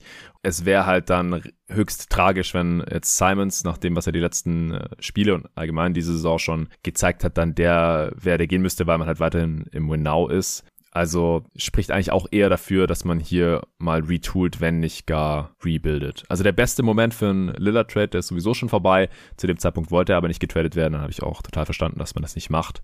Und jetzt bleibt es halt spannend, wie es dann im nächsten Sommer aussieht, wie, wie er dann die ganze Situation da einschätzt. Und ja, ob es dann auch noch nach wie vor genug Teams gibt, die an ihm interessiert sind. Weil wie gesagt, es ist dann die Age 32 Season und er verdient halt 39, 42, 45, ja, genau. 48 in den nächsten vier Jahren. Genau. Und könnte da noch eine Contract Extension, also bei den Blazers jetzt bekommen, äh, für jeweils 50 plus Millionen für Boah. 2025 bis 27. Ja. Wie alt wird er dann sein? Fünf, Im letzten Vertragsjahr wäre er dann 36, oder? Genau. Boah, das ist natürlich happig. Für mich persönlich noch ähm, eine traurige Nebengeschichte der Lillard Verletzung. Ich habe ja vorher meine LA-Reise angesprochen. Ich werde die Blazers sehen im Staples Center oder in the Crypt. Ähm, ah ja, und, Crypto. Und äh, Lillard ist einer meiner absoluten Lieblingsspieler, aber leider werde ich ihn dann jetzt wohl nicht in Action sehen. Ja, nee, nee, so früh wird er auf gar keinen Fall mehr zurückkommen, wenn er überhaupt noch zurückkommt. Also ich frage mich auch so, wahrscheinlich ist er schon out for season, wenn er jetzt out indefinitely ist. Also die Hälfte der Saison ist rum. Äh, gehen wir mal davon aus, dass er jetzt wahrscheinlich zwei Monate oder so draußen ist. So, was soll der da noch zurückkommen? Irgendwie Ende März. Das macht ja gar keinen Sinn eigentlich für einen äh, Ü30-Spieler zu einem Team, das zu dem Zeitpunkt höchstwahrscheinlich echt nichts mehr mit den Playoffs zu tun haben wird oder mit dem Play-In. Äh, übrigens, äh, herzlichen Glückwunsch San Antonio, Sacramento oder vielleicht New Orleans oder so. Irgendein Team wird jetzt auf Platz 10 ins Play-In schaffen, äh, weil die Blazers hatte ja eigentlich die ganze Saison jeder in den Top 10 im Westen, außer ich jetzt beim letzten Power Ranking Update, weil, naja, sie sahen halt schon mies aus und Dame war halt schon draußen, es war noch nicht sicher, dass er wahrscheinlich nicht mehr spielen wird. Äh, da habe ich sie ja dann zum ersten Mal da rausgeschoben, aber jetzt ist es, glaube ich, eigentlich beschlossene Sache. Sie sind halt näher an Platz 14 gerade dran als an Platz 10. Und mit Ein Grund mehr für die Kings, Harrison Barnes zu halten. Stimmt, ja, genau. Das macht's noch äh, unwahrscheinlicher. Äh, ja, so waren wir da ursprünglich ja auch hingekommen. Hawks Trades. äh, also ich glaube, ich kann zusammenfassen. Ich, ich würde versuchen, Covington und Nance Jr. loszueisen von den Blazers. Das wäre, glaube ich, Plan A für mich. Dann Plan B wäre Jeremy Grant der offensiv natürlich mehr kann als Covington oder auch Nance. Ähm, das hat er bei den Pistons beweisen können. Aber die Frage ist halt, brauchen es die Hawks, weil die Offense ist eigentlich nicht so das Problem von denen. Ähm, und defensiv würde ich da Covington plus Nance als Combo schon vorziehen. Dann kannst du halt auch mehr Small Ball mit Collins auf der 5 spielen, wenn einer von den beiden oder sogar beide neben ihm stehen. Und erst Plan C wäre auf Smart zu gehen, weil ich einfach auch nicht glaube, dass die Celtics ihn traden werden. Oder dann halt auf Harrison Barnes. Haben wir jetzt auch schon festgestellt, dass es eher unwahrscheinlich sein wird. Gehe ich voll mit. Ich würde zusätzlich noch bei den Spurs anrufen und mich nach Derek White erkundigen. Ja, stimmt, da haben wir jetzt gar nicht so viel drüber gesprochen. Ähm, was verdient denn der? 15 Millionen, 16 Millionen, 17,6 und dann fast 19. Ja, also ist halt ein geiler Komplementärspieler auch zu Trey Young, weil er auch dieser Point of Attack Defender sein kann. Dreier meistens eher wackelig. Äh, Tobi vertraut ihm da aber grundsätzlich, habe ich so rausgehört. Ja, vom, vom Alter her ist ungefähr so alt wie Jeremy Grant, was vielleicht krass klingt im ersten Moment, aber er kam halt relativ alt in die Liga und Jeremy Grant relativ jung, auch Age 27. Season ja, fände ich auch ganz gut. Also dann halt auch für Gallinari plus Radish. Wahrscheinlich braucht er keine zwei Picks. Ich kann den Value von White gerade relativ schlecht einschätzen. Was würdest so du denn für den abgeben? Auch. Ja. ja, schwierig. Also vom, vom Salary her müsste man ja, hat man keinen Contract, der genau passen würde und auch nicht grob. Also es müssten dann wahrscheinlich Delon Wright und Radish. Da könnte man, da kommt man ganz gut hin. Und Delon Wright würde ich in dem Deal dann schon versuchen abzugeben, weil sonst habe ich mit White und Wright, oh Gott, mm. ja, ja. sonst habe ich mit, mit den beiden äh, ziemlich gleiches Skillset, nur eben, dass Derek White das deutlich besser macht, was, was Wright bislang, der mir gar genau. nicht so schlecht gefällt bislang diese Saison, aber er ist einfach nicht der Backup-Point Guard, den man gerne Du hast es schon als G-Liga bezeichnet und da würde ich ganz gerne noch anfügen, dass selbst DeLon Wright in der G-League MVP wäre. Ja, also G-League ja, ist echt, ja, also ich meine, Chris Boucher war da auch schon MVP und Paul Reed und so. Also wirklich, also Paul Reed ist, ist ein Fringe-NBA-Spieler gerade, der war letzte Saison MVP in der G-League. Also ein gestandener NBA-Spieler wie DeLon Wright, der schon Starter war oft in seiner Karriere, der wird in der G-League wahrscheinlich einfach MVP. So, das so war natürlich auch nicht so. ganz ernst gemeint, dieser Tweet. Das war das äh, Stilmittel der Übertreibung, ja. Genau. ja, also glaubst du, die Spurs würden anbeißen? Wright, aber will ich Radish für einen Spieler wie Derrick, also äh, Radish abzugeben für einen Spieler vom Kaliber Grant, das ist auch nochmal was anderes als Radish abgeben für Derrick White. Also so sehr ich Derrick White mag, aber ich also glaube halt schon noch an die Upside. Ich, wenn fit halte ich Derrick White für einen besseren Spieler als Jeremy Grant, vielleicht semi-Hot Take, ich weiß es nicht. Aber er war in, letzten, in den letzten Jahren halt selten fit und, und der Dreier müsste halt, wie gesagt, auch fallen. Äh, jetzt, wo ich mir gerade das Salary Sheet der Spurs so anschaue, vielleicht Thaddeus Young gleich noch mit abgreifen. Also White plus Young für Wright plus Gallinari plus halt Radish und Pick dann wahrscheinlich. Ja. Weil Thaddeus Young würde der Defense auch ungemein weiterhelfen. Und ja. dann könntest du halt auch ihn und Collins äh, quasi als Small Ball Lineup spielen lassen. Die Frage ist halt, will man, wenn man Capella und Okongu behält, überhaupt so viel Small Ball spielen? Braucht man wahrscheinlich auch gar nicht mehr. Wir sind jetzt wahrscheinlich davon mehr. ausgegangen, ja. Zumal ja Okongu in den, in den Playoffs letztes Jahr auch ziemlich gut aussah. Ja, in, ja. In seinem Debüt da. Also. Ja, genau.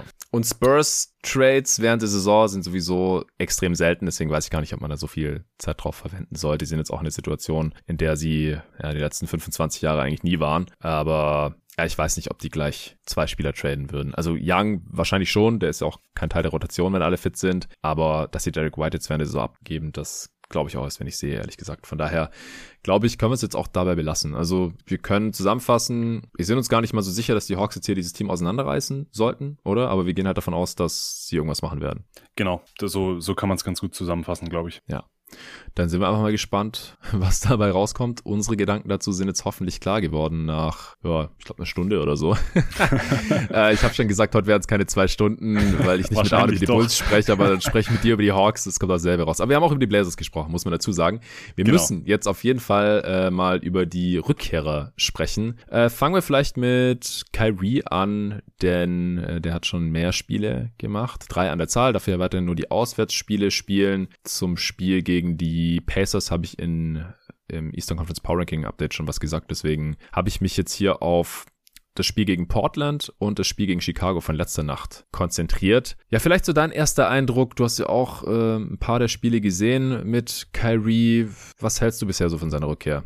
Also ich fand ihn, also ich habe die, die drei Spiele gesehen und ich fand ihn in Indiana ziemlich beeindruckend, muss man sagen. Also ich hätte nicht damit gerechnet, dass er von Beginn an direkt wieder aussieht wie der Kyrie, den wir alle kennen und den wir uns ja auch alle irgendwie in der NBA wünschen. Hm. Ich, ich finde die ganze Situation generell immer noch ziemlich absurd. Ich weiß nicht, also die Spiele gegen Indiana und Portland waren jetzt generell aus Netzsicht absolut keine Leckerbissen das Spiel in Indiana war ein ziemliches Desaster, würde ich sogar sagen. Und gegen in Portland hat man auch nicht sonderlich gut gespielt. Portland war, war das ohne Harden oder ist Harden ja, im nächsten genau, Harden Spiel dann aus? Harden ja. ist gegen Chicago letzte Nacht wieder erst zurückgekommen. Die hat man total aus der Halle geknallt. Äh, gegen Portland hat man ja sogar verloren. Und ja, wir haben gerade über Portland genau. gesprochen. Ja. ja. die Nets verlieren da halt. Gut, war auswärts mit sechs verloren, kann man irgendwie passieren. Gegen Indiana konnte man ja am Ende immer noch gewinnen. Ja, und äh, in Chicago, das Spiel muss man, glaube ich, fast schon ein bisschen ausklammern. Da hatte er nur neun Punkte, aber das war ja dann auch durch diesen krassen Run im, im dritten und zu Beginn des vierten Viertels war das ja auch relativ schnell ein Blowout. Da hat er nur 25 Minuten gespielt. Ja. Ich finde, wie gesagt, die Situation an sich einfach noch sehr, sehr abstrakt und nicht so richtig greifbar. Aber mhm. ich glaube, dass wenn es ein, also wenn es einen Spieler gibt, bei dem wir vor der Saison hätten wir uns festlegen müssen, ein Spieler wird diese Saison ein Part-Time-Spieler sein, der nur Auswärtsspiele spielt, dann hätten wir uns auf Kyrie Irving festgelegt. Und hätten wir uns festlegen Klar. müssen, in dieser Konstellation ein Spieler funktioniert trotzdem noch extrem gut, hätten wir uns wahrscheinlich auch auf Kyrie Irving festgelegt. Und deswegen finde ich das einfach so faszinierend im Moment. Ähm, ich glaube, er hat noch ein bisschen Conditioning-Rückstand wahrscheinlich, aber ich fand, dass er, dass er von der Spritzigkeit her, vom, vom Shooting-Touch sowieso, seine Handles sowieso, er sah ziemlich gut aus. Also das, das war Kyrie, glaube ich, den wir da gesehen haben. Ich fand ihn in Indiana auch äh, noch ganz gut. Portland äh, war auch okay. Chicago fand ich ihn ziemlich schlecht, ehrlich gesagt. Die haben die Bulls nicht so hochgeschlagen, weil Kyrie irgendwie gut war. Ja. Also ich finde, man sieht, er ist noch ein bisschen rostig, was ja auch ja keine Verwunderung ist. Für ihn ist es quasi gerade die Preseason und halt auch nicht so oft, wie äh, man dann in der Preseason spielt oder zu Beginn der Regular Season oder so, weil er kann halt in Brooklyn nach wie vor nicht spielen. Wobei, äh, jetzt kam ja irgendwie raus, dass das irgendwie lächerlich kleine Strafen wären vom Staat New York oder von der Stadt New York. Bin mir gerade nicht sicher. Eigentlich müsste es Stadt sein, weil es entscheidet ja immer der Oberbürgermeister von New York, da diese Regelung, dass halt die Angestellten in New York geimpft sein müssen, um, um dort arbeiten zu können, so mehr oder weniger. Das ist ja die Grundlage, wieso er dort nicht spielen und trainieren darf, aber spielen nicht. So, wenn er dort spielen würde, dann würde das äh, Strafen im einstelligen Tausenderbereich nach sich ziehen. Und mal so zum Vergleich, wenn es Irving zum Beispiel selber zahlen würde, der verliert ja knapp 400.000 Dollar pro Spiel, dass er nicht spielt. ähm, weil man halt sagt, ja, es ist seine Schuld und dann fällt er quasi aus und deswegen wird er dafür nicht bezahlt von den Nets und die Nets würden wahrscheinlich auch lieben gerne lieber, äh, ich glaube, ein bis 5.000 Dollar sind das oder sowas, je nachdem, wie oft man das dann halt wiederholt, würden natürlich auch lieben gerne zahlen, um halt einen Spieler von Irvings Kaliber in der Regular Season auch bei jedem Heimspiel da zu haben. Aber auf der anderen Seite, glaube ich, zum einen äh, würde es sehr komisch aussehen, wenn halt die Nets sagen, ja, wir verstoßen gegen das Gesetz, weil wir es können, weil wir Geld haben. Also den Eindruck will man vielleicht auch nicht unbedingt vermitteln als Franchise. Und auch auf Seiten der Liga würde das dann wahrscheinlich komisch aussehen, wenn man halt eine ihrer Franchises so gewähren lassen würde und einfach ständig das Gesetz brechen lassen würde. Weil wenn Spieler das Gesetz brechen zum Beispiel, werden sie auch von der Liga suspendiert. Also das wird, glaube ich, nicht passieren, dass äh, die Nets sich da gegen das Gesetz in New York stellen und Kyrie trotzdem spielen lassen. Denn diese Strafen, die sind ja auch für den Otto-Normalbürger angesetzt worden und nicht für Multimillionäre bzw. Milliardäre. Aber das nur am Rande. Also unterm Strich finde ich noch ein bisschen rostig. Also gerade gegen Portland hat man gesehen, Missverständnisse mit Teammates manchmal. Seine Moves, finde ich, sehen schon wieder ganz gut aus. Natürlich auch teilweise atemberaubend. Aber die Blazers hatten halt auch keinen richtigen Defender gegen ihn. Also Simons und Dennis Smith Jr. in aller Regel. Also die, die können ihn halt einfach nicht verteidigen. Defensiv fand ich, bei ihm sah da auch noch nicht alles ideal aus. Low-Resistance-Switch und auf einmal steht, sieht er sich dann Nurkic im Post-Up gegenüber, wo er natürlich überhaupt nichts machen kann. Größere Gegenspieler können ihn einfach abusen. Covington hat ein paar Mal einfach über ihn drüber geworfen. Aber das fand ich, sah noch alles okay aus. Jetzt gegen die Bulls, wie gesagt, da war ich teilweise ein bisschen schockiert. Also da wurde auch defensiv abused kommt bei Irving aber vor allem in der Regular Season öfter mal vor, also auch DeMar Rosen im Low Post wieder, dann hat er Zach Levine bei einem Cut einfach verloren. Äh, und vorne hat er aber auch relativ viele Probleme gehabt. Also er hat extrem viele Fadeaways aus der kurzen Midrange probiert, weil er auch einfach nie zum Korb gekommen ist. Und dann hat er halt immer diese äh, Spin-Fadeaway-Jumper probiert, von denen die meisten nicht reingingen. Äh, über Levine, über Lonzo Ball. Dann hat er einmal probiert, ähm, aus dem Fadeaway noch rauszupassen, irgendwo ins Aus. Da war gar kein Mitspieler. Also das ist einfach wahrscheinlich noch ein bisschen rusty. Seine letzten beiden erfolgreichen Aktionen im Spiel gegen die Bulls und in der zweiten Halbzeit hat er dann kaum noch gespielt. Du hast ja gerade schon erklärt, warum. Die Nets haben die Bulls dann einfach aus der Halle geblasen und dann musste er da auch nicht mehr viel spielen und wurde dann quasi auch ein bisschen geschont, nehme ich mal an, wie das ja so äh, gang und gäbe ist. Was Jedenfalls 47 zu 10 Run oder so, habe ich es richtig? Also das war ja, ich, ich war zum ja. Teil wirklich fassungslos. Bei den Bulls ging offensiv überhaupt nichts mhm. und die Nets haben dann eben so einen Stretch, den du halt mal haben kannst mit James Harden und, und Kevin Durant und dann phasenweise auch noch ein Kyrie, der daneben rumgesprungen ist. Ja. Es war, ja, also es war wirklich ziemlich krass. Ja, genau. Also Irving hat dann, hat dann auch mal einen offenen Dreier getroffen, äh, anderen dafür dann wieder nicht. Ähm, aber was ich sagen wollte, also in den ersten drei Spielen jetzt ist er halt so gut wie gar nicht zum Ring gegangen. Und dann in der zweiten Halbzeit gegen die Bulls halt noch zweimal. Äh, gegen Kobe White einer, einer gegen Dusumu. Ja, das sind halt auch Spieler, da kann er das machen. Aber äh, gegen, gegen Lonzo Ball oder so kam er aus meiner Sicht auch überhaupt nicht zum Ring. Also das ist halt schon eine Facette, die mir in seinem Game gerade noch fehlt. Muss man jetzt halt abwarten. Ja. Ist das Rost, den er, den er nur abschütteln muss? Ähm, oder woran liegt das? Und wie gesagt, in der Defense, da überrascht mich das bei ihm bisher äh, auch nicht so besonders. Deswegen nach drei Spielen sehen jetzt seine Statistiken auch noch nicht so besonders toll aus. Äh, er spielt zwar schon wieder 32 Minuten pro Spiel, was so fast sein Karriereschnitt ist oder auch so, was er die letzten Jahre so gespielt hat. Bisschen weniger vielleicht jetzt durch den Blowout letzte Nacht. Äh, aber Dreier fällt noch nicht. Vier von 13. Das ist natürlich alles super small sample size jetzt gerade. Er hat erst fünf Freiwürfe gezogen, einfach auch dadurch, dass er fast nie zum Ring geht. Ähm, trifft auch von den Zweiern bisher gerade mal 51 Prozent, äh, legt bisher auch weniger für die Teammates auf, scoret nur 17,7 Punkte pro Spiel, das sind 10 fast weniger als in der letzten Saison. Aber ich denke, das ist alles noch im, im Bereich des Erwartbaren für die ersten drei Saisonspiele, nachdem er so lange nicht zocken konnte. Offensivrating von 100. Ja, ich glaube auch. Also ich mache mir da mittelfristig, wie gesagt, Curry ist der, der Typ Spieler, den du wahrscheinlich mit am besten einfach rein oder raus schmeißen kannst in so ein Team. Die, die Offense läuft ja. hauptsächlich über Harden und über Durant und dann, wenn dann Kyrie noch zusätzlich dazu kommt, ist es einfach offensiv. Da hat man auch nach dem Harden Trade ja zu Genüge drüber gesprochen. Es ist offensiv auf einem Level, dass du das einfach nicht verteidigen kannst, richtig. Und aber man muss natürlich sagen, es ist jetzt für Steve Nash oder generell für die Nets, auch für die, für die Rollenspieler, ist es, glaube ich, schon eine Herausforderung, vor der sie jetzt stehen in den nächsten Monaten je nachdem, wie lange das noch andauert, diese Situation. Ich glaube, mhm. also ich denke jetzt nicht, dass Kyrie irgendwie in zwei Wochen sagen wird, Leute, ich lasse mich jetzt impfen. Und auch die, die Rechtsgesetzeslage wird sich wahrscheinlich nicht allzu schnell ändern. Mhm. Deswegen, also du musst ja, als Steve Nash musst du ja jetzt quasi zwei verschiedene Teams und zwei verschiedene, vielleicht nicht zwei verschiedene Systeme, weil Kyrie einfach ein Spieler ist, den du sehr gut reinschmeißen kannst. Aber es ist natürlich trotzdem ein Riesenunterschied, ob jetzt Kyrie Irving auf dem Feld steht oder nicht. Und da bin ich sehr gespannt, wie die Nets damit umgehen in den nächsten Wochen. Und wir haben ja gerade gesagt, die Spiele in Indiana und in Portland waren kein gutes Zeichen, kein guter Anfang in diese, in diese weirde Ära. Ja, aber wie gesagt, da haben ja auch nicht alle drei gezockt. Also ich glaube, wenn alle drei Stars auf dem Feld stehen, dann wird das die Offense extrem boosten. Das ist dann halt erstmal nur auswärts. Äh, auswärts kann man dann halt tendenziell einen besseren Defender spielen lassen oder startet halt wieder mit Paddy Mills, äh, der ja bisher auch eine starke Saison spielt. Also es ist halt irgendwie nicht ganz so schlimm, wie wenn jetzt einer der von den dreien dauerhaft verletzt wäre. Es ist halt einfach planbarer. Klar, man hat irgendwie zwei verschiedene Teams, wie du sagst, aber ich glaube, dass es nicht so tragisch ist. Also ich glaube spielerisch unterm Strich. Wie das jetzt für die Mannschaft ist oder fürs Team, also ich habe das total nachvollziehen können, dass die am Anfang gesagt haben, ey, ganz oder gar nicht, wir haben keinen Bock auf den Zirkus hier. Deswegen fand ich es auch ein bisschen verwunderlich, als sie dann auf einmal, obwohl sich die äußeren Umstände überhaupt nicht verändert haben, außer dass die jetzt ein bisschen enttäuscht haben in dieser Regular Season bisher, aber halt auch Covid-Ausbruch hatten, verschiedene Verletzte und so, dass sie dann trotzdem da zurückgerudert sind und gesagt haben, nee, jetzt darf er doch wieder mitspielen, dann halt nur auswärts. Aber ich glaube, dass sie als Team unterm Strich auf jeden Fall besser sind. Also sie haben jetzt in den 63 Possessions, wo die drei Dudes zusammen auf dem Feld stehen, Harden, Durant und Irving, ein Offensivrating von 130. Ja, also nur mal so. Und das, obwohl Irving, wie gesagt, noch rostig ist. Ja, aber ja. Harden dann halt auch gegen die Bulls, dann kriegt er halt mal einen Corner Three, Catch and Shoot Dreier serviert. Das passiert halt sonst nie. Ja, weil Durant ist nicht so der Playmaker wie Irving. Irving ist auch primär ein Scorer, aber halt mehr Playmaker als Durant, würde ich jetzt mal sagen. Das macht es für Harden halt auch wieder einfacher. Da musste er nicht immer alles machen. Und auf der anderen Seite ist er halt auch noch jemand, der in der ISO scoren kann. Und die meisten Teams haben halt in der Regular Season weder den Gameplan und auch vor allem nicht das Personal, um alle drei Typen zu stoppen. Und dann, dann läuft's halt offensiv einfach. Würde mich wundern, wenn Irving nicht immer besser in die Saison reinkommt noch und wenn das die Nets nicht offensiv unterm Strich schon boosten würde. Ja, das glaube ich auch.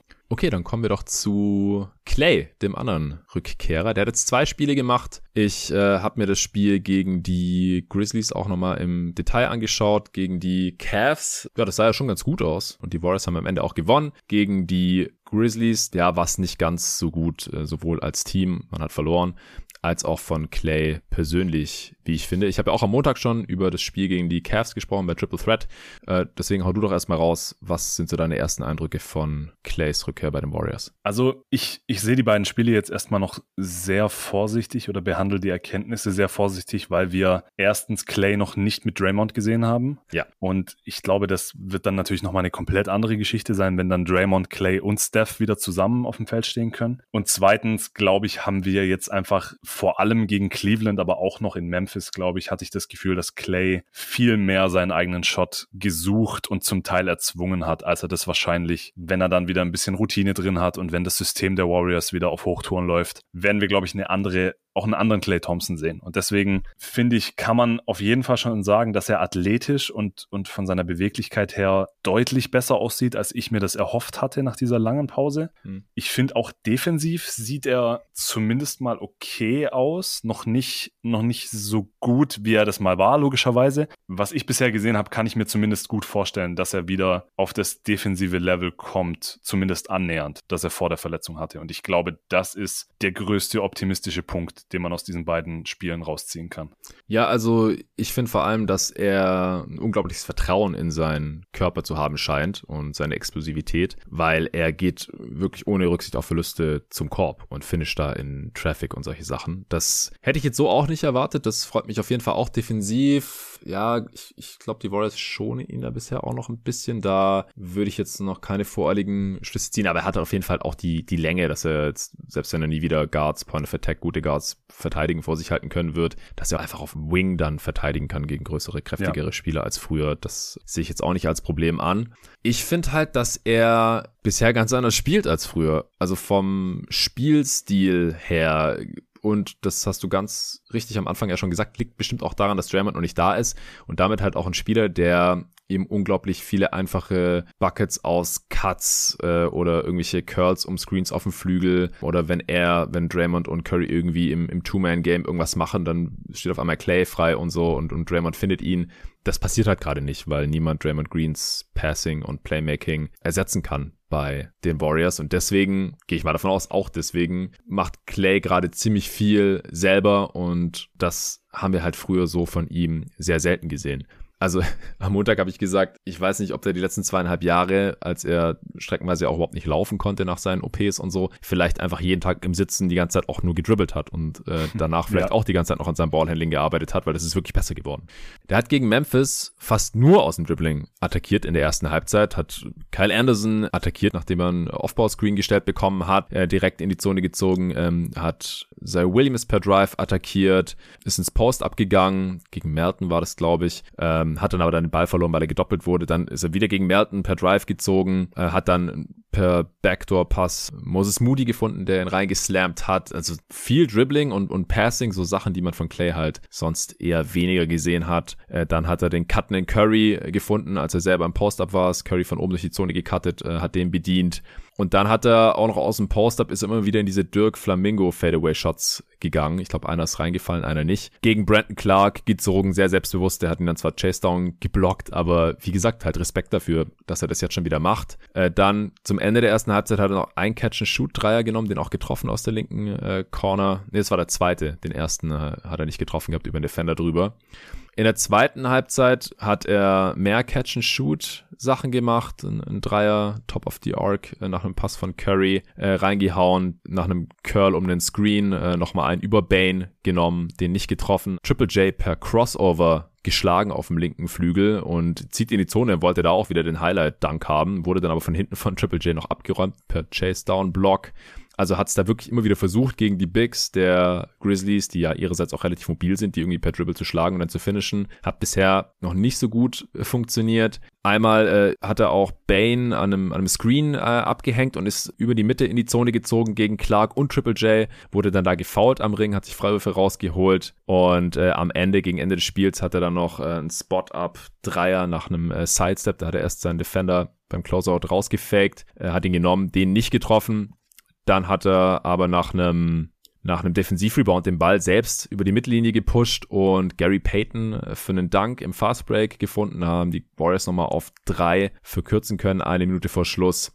Der letzte Angriff des Spiels war dann nochmal ein Post-Up gegen Tyus Jones, über den er davor schon mal in der Midrange äh, drüber geworfen hatte, aber da wurde dann von Triple J von hinten noch geblockt. Also, wie gesagt, der scheint am Dribbling gearbeitet zu haben. Der versucht Mismatches per Post-Up irgendwie auszunutzen und äh, auch seine Teammates da zu bedienen verwundert mich jetzt schon und ich bin gespannt, ob er den Spielstil dann auch beibehält, wenn, wenn Draymond Green wieder zurück ist und er wieder eher in seiner alten Rolle wieder ist. Ich bin auch total gespannt. Vor allem glaube ich, dass, also vielleicht nochmal kurz zu seiner Defense, wie du sagst, wir haben ihn natürlich jetzt Point of Attack noch nicht wirklich gesehen. Er war gegen die Cavs, war er hauptsächlich gegen Markanen äh, geparkt quasi und gegen Memphis, aber dann immerhin gegen Desmond Bain, wo er wirklich um viele Offball-Screens sich rumkämpfen musste und Bain verfolgen musste und das auch mhm wie ich finde, ziemlich gut gemacht hat. Und aber für die, für die Warriors könnte das Timing halt kaum besser sein, dass er jetzt zurückkommt. Weil die Warriors in den letzten paar Wochen, die Defense ist immer noch überragend und da habe ich inzwischen auch keine Zweifel, dass das so bleiben wird. Deswegen mit seiner Defense und gerade was Point of Attack angeht, kann er sich halt Zeit lassen. Die Warriors brauchen ihn im Moment nicht als diesen elitären Verteidiger, der er mal war. Er kann, wie du gesagt hast, er kann Offball ja. ein bisschen versteckt werden. Er kann dann ab und zu vielleicht doch mal nach Switches, Point of Attack vielleicht einen ganz guten Job machen. Er kann sich da ja. langsam wieder reinfinden. Aber offensiv, da können sie ihn im Moment ziemlich gut gebrauchen. Sie sind jetzt auf die Saison gesehen. Inzwischen haben sie nur noch die 14. beste Offense. Ja, das ist krass. Also sie sind da wirklich runtergegangen. Im letzten Monat hatten sie, glaube ich, sogar fast eine Bottom 5 Offense oder so. Mhm. Ja, Curry trifft auch nichts mehr.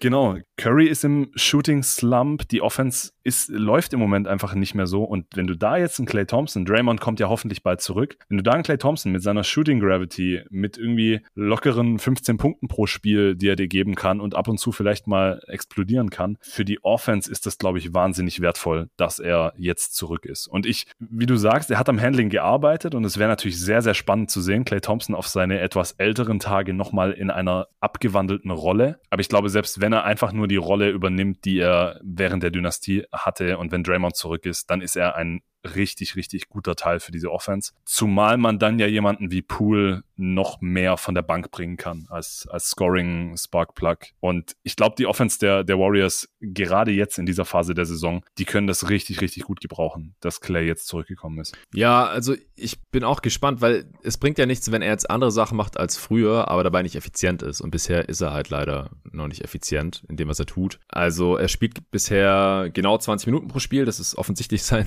Minutes Limit. Er macht aber schon seine 15 Punkte pro Spiel, die du gerade angesprochen hast. Er trifft auch äh, 39% seiner Dreier, 5 von 13, also super small sample size, jetzt wirklich nicht überbewerten dieses Foul, das er da gegen äh, Clark und Triple J, ich weiß gar nicht, wer ihn da gefault hat, gezogen hat, das waren auch seine einzigen Freiwürfe bisher. Also er kommt mehr zum Korb, aber bekommt wenig und zieht weniger Freiwürfe, als es sonst so der Fall war in seinen ersten 40 gespielten Minuten. Will das jetzt wirklich alles nicht überbewerten. Aber es, es ist bisher halt äh, ziemlich ineffizient, was er da alles macht. Offensivrating von 87 unterm, unterm Strich. Ich denke halt, dass er, wenn er dann weniger für sich selbst vorbereitet im Schnitt und mehr aufgelegt bekommt, äh, unter anderem von Draymond, dass er dann auch wieder effizienter wird und dass er dann auch der Offense der Warriors hilft. Ich glaube, er jetzt vor allem gegen Memphis war das noch nicht so ganz der Fall. Er nimmt normiert, wenn man das jetzt hochrechnet, diese 13 Dreier, die er in 40 Minuten genommen hat, ist das ein deutlich höheres Dreiervolumen, als bisher in seiner Karriere gemacht hat. Das war auch immer so ein bisschen sein dreckiges Geheimnis, weil mir wurde da auch immer zu viel Curry und Clay als Splash Bros irgendwie verallgemeinert oder auf ein Niveau gesehen, wenn halt Curry schon immer deutlich mehr Dreier genommen hat als Clay. Also der hat immer so 10, 11, 12 Dreier auf 100 Possessions genommen, was halt weit weg ist von Currys Niveau, der immer so bei 15 war, jetzt gerade bei 18 auf 100 Possessions. Und Clay dann auf einmal auch 15, 16 Dreier auf 100 Possessions nimmt und 39 Prozent davon trifft, dann ist es halt äh, wirklich heftig. Also das ist, glaube ich, dann auch der größte Mehrwert, den er da liefern kann. Wobei man halt auch sagen muss, er, man kann ja nicht einfach seine Leistung dazu addieren, sondern Poole spielt dann weniger. Der spielt jetzt schon fünf Minuten weniger als bisher in der Karriere, äh, in dieser Saison, obwohl Clay ja erst 20 Minuten spielt. Und allgemein, äh, Draymond hat im ersten Spiel ein paar Sekunden gespielt nach dem Tip-Off und jetzt äh, gegen Memphis natürlich gar nicht. Deswegen haben die anderen Spieler, die bisher in der Rotation der Warriors waren, da auch noch relativ viele Minuten gesehen. Aber das wird ja auch nicht so bleiben. Also ich bin mir noch gespannt, wie sich das alles auf die Rotation auswirken wird, dass Clay ja wahrscheinlich bald eher wieder 25, 30 Minuten pro Spiel spielt, als nur diese 20, weil nur dann kann er dem Team ja auch wirklich helfen, gerade in der Offense, die vielleicht nochmal auf ein anderes Level hieven, wenn er mehr als 20 Minuten pro Spiel spielt. Ich bin auch total gespannt, wie sich die Rotation verändern wird, wie sich das Ganze eingroovt, wie natürlich auch Clay persönlich sich eingroovt in den nächsten Wochen, wenn er wieder ein paar Spiele gemacht hat. Ja, es ist einfach, erstmal ist es einfach wahnsinnig geil, Clay Thompson wieder in der Liga zu haben. Ja. Und ähm, schauen wir mal, wie sich das jetzt entwickelt. Ich bin auch sehr, sehr gespannt.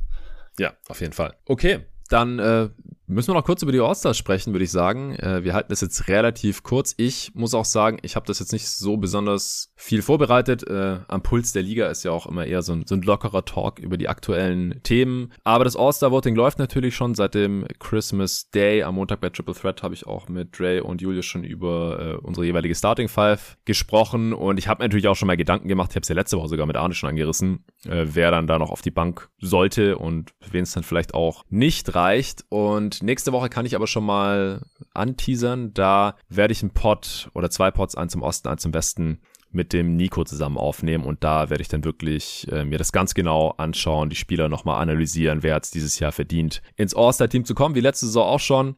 Und erfahrungsgemäß wird meine Liste oder werden meine jeden Tag NBA All-Stars, wenn man so will, anders aussehen als die, die dann auch äh, im Februar auflaufen werden in Cleveland.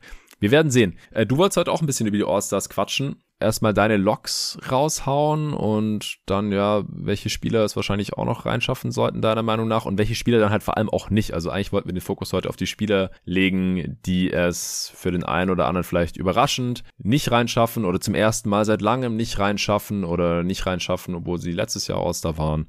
So in die Richtung wolltest du quatschen, oder? Genau, weil ich auch natürlich in, in, in vielen amerikanischen Podcasts und so weiter ist jetzt natürlich All-Star-Voting ein, ein Riesenthema. Mhm.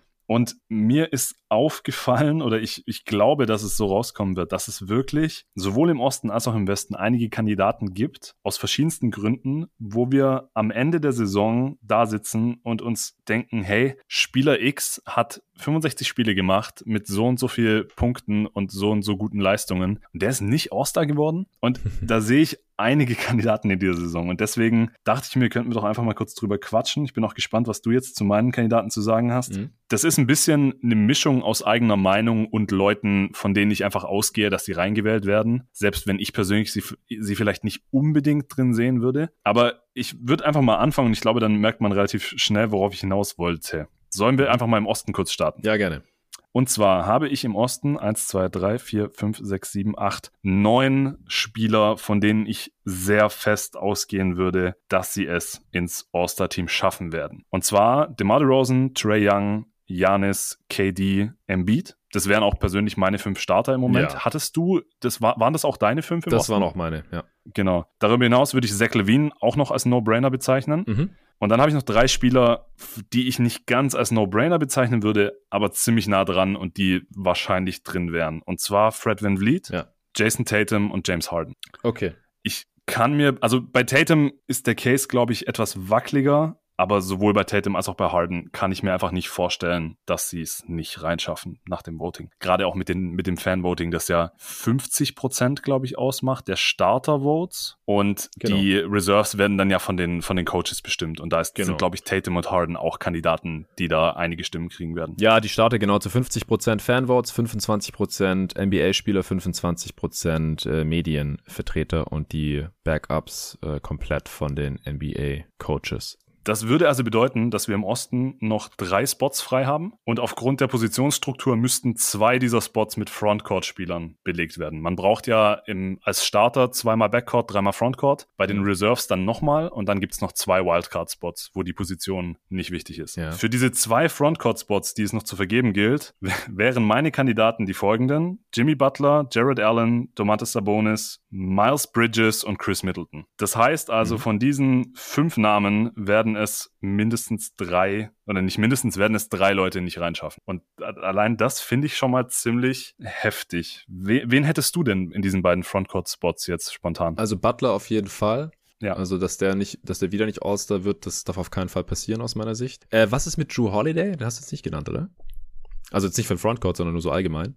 Den habe ich tatsächlich nicht genannt, da hast du recht. Ja, also, also ja, ich, ich habe jetzt erstmal nur die, nur die Frontcourt-Spieler, aber ja. ich habe Drew Holiday tatsächlich nicht auf meiner Liste stehen. Also den habe ich komplett rausgelassen. Dann würde ich den tatsächlich in diesen, in diesen Wildcard-Spot noch fest reinschieben. Da hast du absolut ja, recht. Das würde ich nämlich auch machen. Ähm, ich bin ja gegen Jared Allen als All-Star, muss ich sagen, ja. weil ich mir gar nicht sicher bin, dass er der beste Spieler der Cavs ist. Also dann würde ich wahrscheinlich eher noch Garland hinschicken, wahrscheinlich sogar auch Mobley. Also ich halte eh nichts davon. Ah, hier dieses Team. Niemand hätte gedacht, dass die Fünfter sind. Die brauchen jetzt einen All-Star und dann nehmen wir äh, den hier, weil er so viele Punkte in Rebounds pro Spiel hat. Ja, und dabei genau. closed genau. Allen manche Spiele nicht mal. Also das, nein, Allen ist, ist kein All-Star-Level-Spieler für mich, halte ich nichts davon. Das ist, glaube ich, was, was am Ende der Saison oder nach der Saison vielleicht komisch aussehen könnte. Das ist dann so was, wo man am Ende der Saison denkt, so, ah, Jared Allen war mal All-Star, was ist denn da passiert? Das kann ich mir halt sehr gut vorstellen und sowas würde ich nicht unterstützen. Äh, jetzt haben wir noch einen Frontcourt-Spot quasi, oder? Oder bist du auf bist du mit Jimmy Butler d'accord oder? Ich total. Also ich glaube, bei Jimmy ist natürlich wieder das Thema mit den verpassten Spielen, aber das ist genau der Fall, den ich mir, den ich vorher gesagt habe. Also wenn jetzt Jimmy Butler fit bleibt und die meisten der verbleibenden Spiele macht, dann wird es am Ende der Saison nicht mehr so riesig ins Gewicht fallen, dass er bislang viele Spiele verpasst hat. Und deswegen fände ich das auch überhaupt nicht gerechtfertigt, dass Jimmy es nicht reinschafft. Also er wäre definitiv, wäre auch mein erster Kandidat. Bei Allen gehe ich, gehe ich auch voll mit. Ich sehe Allen auch nicht als All-Star. Das würde also bedeuten, Sabonis, Bridges, Middleton. Ja, von Sabonis halte ich auch nichts. Letztes Jahr schon nicht. Und die Pacers sacken auch noch dieses Jahr. Also wenn, wenn er da jetzt irgendwie ganz, ganz toll äh, aufzocken würde, dann könnte ich es vielleicht irgendwie sehen, wo man sagen könnte, ja, das ist überhaupt nicht seine Schuld. Aber ja, sie underperformen ihr Netrating natürlich auch. Ähm, liegt auch daran, dass Sabonis jetzt nicht der Spieletyp ist, der Spiele klausen kann, wenn man ehrlich ist. Sie sind defensiv auch schlechter als offensiv, wo auch Sabonis seinen Anteil dran hat. Also ich, ich sehe den Case für Sabonis jetzt ehrlich gesagt auch nicht. Spontan, wie gesagt, ich gucke es mir alles noch ein bisschen genauer an, aber den, den würde ich jetzt auch nicht so gerne drin haben. Middleton äh, hätte ich spontan auch als Kandidaten auf jeden Fall, aber ich, ich finde es auch eine Schande, dass es letztes Jahr nicht geworden ist, aber dieses Jahr spielt er eine etwas schwächere Saison. Also die Würfe fallen einfach nicht so gut wie letztes Jahr. Und insgesamt die, die Counting-Stats sind auch schlechter als letztes Jahr. Allerdings ist halt die Konkurrenz im Osten auch deutlich schwächer als letztes Jahr, weil einfach so Spieler wie Vucevic und, und Randall zum Beispiel komplett rausgefallen sind. Irving ist ja auch äh, zum Beispiel jetzt kein Kandidat, der war letztes Jahr noch Starter. Beal ist keiner und so. Deswegen ist das Feld da relativ dünn. Middleton und wer war dein anderer Kandidat? Äh, Bridges. Ach, Bridges. Bridges, boah, müsst ihr mal gucken, wo der mittlerweile steht. Der hatte ja einen geilen Start, dann einen ganz, ganz miesen November, glaube ich, Dezember wieder besser. Rate mal, glaub, wer nach seinem geilen Start im, im, in der Fantasy League für ihn getradet hatte und dann den miesen November firsthand mitgekriegt hat. Eieiei, okay. oh Mann. Ey, übrigens, äh, weil wir es vorhin von Lillard hatten, ich habe es vergessen zu sagen, den, den hatten äh, Arne Sven und ich in unserer jeden Tag NBA Dynasty League auch äh, im Initial Player Auction Draft bekommen. Und ich war da schon so ein bisschen dagegen, aber die anderen zwei haben mich dann quasi überstimmt, weil der halt auch äh, richtig teuer ist. Also die haben da nicht das reale Gehalt, aber der hat auch seine 40 Millionen da verdient, weil er halt einen Max-Deal und musste halt einen Max-Deal auf ihn bieten, um ihn zu bekommen. Und wir haben ihn dann zugelost bekommen. Und ich habe schon so gedacht, so, boah, 31-jährige Spieler, der jetzt 40 Millionen bekommt die nächsten Jahre, weiß ich nicht. Und dann hat er einen ganz miesen Start gehabt und wir hatten dann da Trade Deadline ähm, schon ein bisschen vorgezogen, weil bei uns auch die Fantasy Fantasy-Playoffs sehr früh anfangen, damit die halt nicht in diese April-saure Gurkenzeit reinfallen, wo die ganzen Spieler noch geschont werden. Mhm. Dann haben wir den mal auf den Trade-Block geschmissen und haben den zum Glück noch losbekommen, weil das, das ist einfach ein verdammter Anker, glaube ich. Also jetzt in dieser Saison sowieso und dann auch die nächsten Jahre. Ich glaube nicht, dass er diese Kohle nochmal wert sein wird im Fantasy-Basketball. Aber das nur am Rande.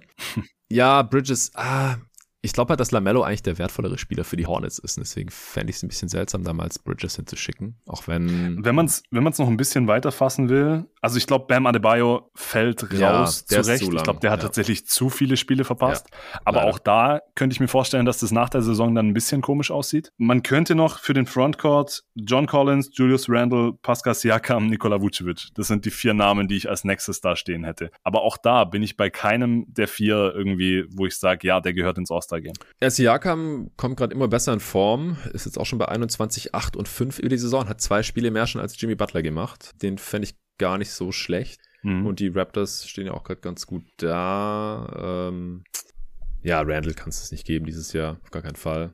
Aber es ist, man, ich finde, man merkt hier gerade so ein bisschen exemplarisch, dass der letzte Spot im Osten, also da, da muss man irgendwie einen Kompromiss finden, glaube ich. Vor allem, und jetzt würde ich dann tatsächlich im Osten zu meinem eigentlichen Punkt kommen. Ich lese dir jetzt mal die Guards vor, die es auf, aus, aufgrund der Rechnerei, die wir gerade fabriziert haben, mhm nicht reinschaffen würden bei uns. Das sind nämlich Darius Garland, LaMelo Ball, Bradley Beal, Jalen Brown. Und diese vier Namen zu lesen als Nicht-All-Stars finde ich ziemlich krass. Und wir überlegen jetzt gerade, ob wir Siakam oder vielleicht doch Jared Allen noch, doch noch ins All-Star-Team reinschieben. Das wäre natürlich tough, wenn jetzt, also ich finde Brown eigentlich, der hat 28 Spiele gemacht, also das reicht auf jeden Fall. Spielt jetzt nicht ganz so gut wie letzte Saison, aber ich glaube, das wäre ja noch mein Lieblingskandidat. Weil er ist halt eigentlich auch ein Wing, also ist eigentlich, also warum sollte man den nicht als Vorwart ja, nehmen können? Klar. Das ist eigentlich total schwachsinnig. Ich bin mir gerade nicht mehr sicher, ob das bei der Bank auch so strikt ist wie bei den Startern. Wie auch immer. Also ist das nicht ganz einfach. Ähm, wollen wir noch die Diskussion aufmachen, dass DeMar DeRozan sowas von kein Guard ist? Ja, also das ist keine Diskussion, das ist einfach eine Feststellung, weil er ständig neben zwei Dudes spielt, die auf jeden Fall mehr Guards sind als er mit Lonzo und Levine und dann kommt noch Caruso von der Bank und dann spielen dann noch irgendwie Sunmu und White mit und sowas. Also und er verteidigt halt auch gar kein Guard mehr seit seit ja. Jahren. Also nominell spielt er am meisten auf der vier, also sehr weit weg von Guard. Ich finde es aber trotzdem okay, weil sonst hätte er keine Chance Starter zu sein im Osten, weil es einfach Durant, Janis und Embiid sind im Frontcourt. Von daher finde ich es nicht ganz so schlimm, aber dann dann hätten wir hier einen Guard-Spot von der Bank mehr offen. Das stimmt, ja. Ja, also ich werde mich da nächste Woche mal noch genau mit auseinandersetzen und dann schön mit Nico diskutieren. Ich ich will mich da spontan jetzt nicht festlegen, wen ich da jetzt Alles klar. Wen, wen äh, würdest du jetzt Bridges Na, reinhauen oder? Ich würde wahrscheinlich Bridges reinhauen, ja. Mhm. Wobei ich dir auch voll zustimme. Ich hätte da extrem Bauchschmerzen damit, dass dann am Ende Bridges als All-Star dasteht und Lamello aber nicht. Weil da finde ich auch die Hierarchie der Hornets eigentlich eher andersrum. Ja, und auf jeden Fall. Vielleicht dann, vielleicht dann doch Jared Allen, aber da wäre dann der gleiche Case mit Garland. Ja. Ich würde mich wahrscheinlich für Sabonis entscheiden, tatsächlich. Mhm. Ich ich mag Sabonis ziemlich und seine, seine Counting Stats sehen mit 19 Punkten 12 Rebounds und knapp 5 Assists halt auch ziemlich gut aus. Ja, ich, ich fühle mich auch nicht so ganz wohl damit, aber wahrscheinlich würde ich mich für Sabonis entscheiden. Ja, für diesen muss ich mir nochmal genauer anschauen. Auf jeden ja. Fall. Ähm, Osten hatten wir, Westen. Dann lass uns doch gerne in den Westen rübergehen, weil ja. da halte ich die Situation für, für noch krasser. Im Westen habe ich nämlich zehn Logs, von denen auch wiederum sechs Guards sind. Das heißt, die zwei verbleibenden Spots müssten wir auch wieder mit Frontcourt-Spielern auffüllen. Meine zehn Logs wären auch wieder Starter zuerst genannt. Steph Curry, Ja Morant, LeBron James, Nikola Jokic, Draymond Green. Hattest du Draymond oder hattest du Gobert als Starter? Äh, ich hatte Gobert, aber von mir aus kann man auch Draymond nehmen. Also da würde ich nicht viel diskutieren wollen. Gobert ist dann natürlich mein weiterer Lock und noch Chris Paul, Devin Booker, Donovan Mitchell und ich habe mich entschieden, Luka Doncic auch noch mit reinzuschieben. Ja, bei Luka ist halt auch so eine Geschichte. Also ich halte es für sehr unwahrscheinlich, dass er am Ende dieser Saison so gespielt haben wird, dass man sagt, ja gut, dass er kein All-Star geworden ist. also ja, auch das. Ja, er, er, spielt echt nicht auf dem Niveau der letzten Saison. Die Mavs sind blöderweise auch noch besser, wenn er nicht auf dem Parkett steht. Er ist nicht besonders effizient und so, aber unterm Strich ist er auf jeden Fall ein All-Star, das würde ich auch sagen. Es sind halt immer noch 24,7 Punkte, 8,3 Rebounds, 8,8 Assists. Also die Zahlen sind halt trotzdem noch insane. Obwohl man ja wirklich, ich stimme dir absolut zu, Luca spielt keine gute Saison, aber ich glaube, er muss einfach trotzdem ins All-Star-Team. Genau, also wenn es irgendein anderer Spieler auflegen würde, dann wäre er halt auch safe All-Star. Man vergleicht ja. Luca halt nur mit seinen letzten Saisons, wo er deutlich effizienter war. Also Offensivrating von 102 ist echt übel, aber ich glaube halt auch, das wird da nicht bleiben. Also der muss nur ein, zwei normale Monate haben und dann sieht es wieder okay aus. Und da, ja, habe ich die Hoffnung halt noch nicht aufgegeben. Also den würde ich ja auch mal noch reintun. Äh, wie viel hast du dann jetzt noch frei? Wie viele Spots? Zwei. Das heißt, wir haben noch zwei Spots. Beides müssen Frontcourt-Spieler sein. Und ich bin inzwischen, ich habe die Liste heute Morgen nochmal noch mal durchgelesen, ich bin inzwischen kurz davor, Carl Anthony Towns auch noch reinzuschieben als Lock. Ja, Towns und wer? Also die, die drei großen Kandidaten. Also erstmal vielleicht würde das bedeuten, dass DeJounte Murray und wenn man sie mit reinnehmen will, sogar noch Shea Gilgis Alexander und vielleicht sogar Anthony Edwards. Es wären drei Guards, die es auf jeden Fall nicht reinschaffen können, obwohl man eventuell einen Case machen könnte, vor allem bei Murray. Ja, ich würde nur für Murray einen Case machen, glaube ich. Ja, und die Frontcourt-Spots wären dann eben für mich Paul George, Carl Anthony Towns und Anthony Davis. Und das sind halt drei Riesennamen, wenn wir uns über die letzten zwei Spots von einem All-Star-Game unterhalten. Also Towns muss rein aus meiner Sicht und dann haben wir noch einen, ja? Ja, das heißt entweder PG oder Davis schaffen es nicht rein. Ja, genau. Also von der Leistung her würde ich mich für George entscheiden und der hat auch 26 Spiele bisher gemacht. Das sollte reichen. Das Ding ist halt, also stand jetzt, das Ding ist halt, ja. wenn er jetzt kein einziges Game mehr macht, dann könnte das schon irgendwie eng werden, weil die Coaches äh, stimmen über die Bank ja erst in zwei Wochen, glaube ich, ab. Also das ist ja. ein bisschen hin. Kann man die Hoffnung haben, dass AD bis dahin wieder zurück ist? Weißt du gerade was Aktuelles über seinen Ja, Timetable? genau, der könnte im Januar noch zurückkommen, aber ich glaube eher, dass er länger fehlen wird, als dass er pünktlich zurückkommt, weil es eine Kniegeschichte und er kommt, glaube ich, tendenziell immer eher später zurück, als angekündigt wird. So zumindest mein Eindruck. Und also wenn die Lakers ihn nicht super, super dringend brauchen, dann sollten die halt auch lieber gucken, dass Davis wieder ganz bei 100% ist, weil sie brauchen ihn einfach äh, für die Playoffs, da muss dann da fit sein. Da sollte man nichts riskieren. Davis hat 27 Spiele gemacht, also eins mehr, legt auch gute Zahlen auf, keine Frage, 23, 10, drei Assists, zwei Blocks, mehr als ein Steal, ist okay effizient mit einem 112er Offensivrating, obwohl er überhaupt keine Jumpshots trifft und seine Freiwürfe auch nicht, by the way. 18% seiner Dreier. 18. Ja, ja, ja. Das ist ja. unglaublich. Ja, das ist heftig. Also er nimmt auch nicht unendlich viele, nicht mal drei auf 100 Possessions, also das ist echt fast zu vernachlässigen. Aber 73% Freiwurfquote ist echt übel. Über die Karriere ist er bei 80. Und seine langen Midranger fallen auch nicht. Also ich weiß nicht, was da mit seinem Shooting Touch los ist. Lange Midranger, ah nee, lange Midranger sind okay, 46% Äh, kurze Midrange sind 32% Floater Range 45% Auch nicht so toll. Also, ah, eigentlich hätte Davis so vom Gefühl her nicht verdient, All-Star zu werden dieses Jahr. Also ich ich wäre da eher bei Paul George. Aber es könnte halt sein, dass sich das in zwei Wochen schon so gestaltet, wenn AD quasi schon zurück ist und Paul George vielleicht out for season ist oder so und jetzt auch schon ein Spiel weniger gemacht hat, dass das vielleicht so der Tiebreaker ist. ist das ist echt schwierig hier an dieser Stelle. Also Towns würde ich sagen, ist ein, ist ein Lock. Und PG ist deutlich ineffizienter, muss man auch dazu sagen. Offensivrating von 98 sehe ich hier gerade. Wow, wow, wow, wow, wow. To-Shooting 53 Prozent. Puh. Ja, riesige Rolle hat er da bei den Clippers, die auch eine echt miese Offense haben. Aber das ist halt schon der schlechteste Wert von allen Dudes hier. Also auch nochmal echt schlechter als Doncic zum Beispiel. Ja, ich finde es auch, ich finde es aber auch super schwierig. Aber also, womit ich mit, mit diesem kleinen, mit diesem kleinen Rechenexperiment hinaus wollte, wir werden am Ende, also äh, man muss natürlich sagen, man muss abwarten, wie es mit Injury Replacements und eventuellen Covid-Fällen und so weiter läuft. Also vielleicht wird es dann am Ende des Tages doch ein größerer Pool sein von als 24 Spieler, wahrscheinlich sogar. Also vielleicht relativiert sich das dann am Ende noch ein bisschen. Aber wir haben dann eben wirklich Spieler vom Kaliber Jalen Brown, LaMelo Ball, Bradley Beal, fast Topscorer letztes Jahr gewesen. Schlechte Saison bislang, aber trotzdem, er steigert sich ja jetzt im Moment noch und steht halt trotzdem wieder bei Zahlen, die es auch einen All-Star-Titel eventuell rechtfertigen könnten. Mhm. Und vor allem eben so Leute wie, ja, entweder AD oder Paul George vielleicht. Da haben wir über Lillard noch gar nicht Dame, gesprochen, genau. der ja also jetzt durch die, durch die Verletzung wahrscheinlich tatsächlich zu Recht rausfällt. Aber ja. hätte jetzt Dame nicht langfristig gefehlt, wäre das natürlich auch einer meiner Riesenkandidaten, wo man sagen muss, was, Damian Lillard ist nicht All-Star? Mhm. Also ich finde, man hat jedes Jahr diese, diese Diskussion, dass man Leute reinschiebt, rausschiebt und es einfach schwer wird gegen Ende. Aber gefühlt ist es dieses Jahr nochmal auf einem anderen Level. Ja, und dann Simmons und Irving werden auch safe keine All-Stars. Also es sei denn Irving.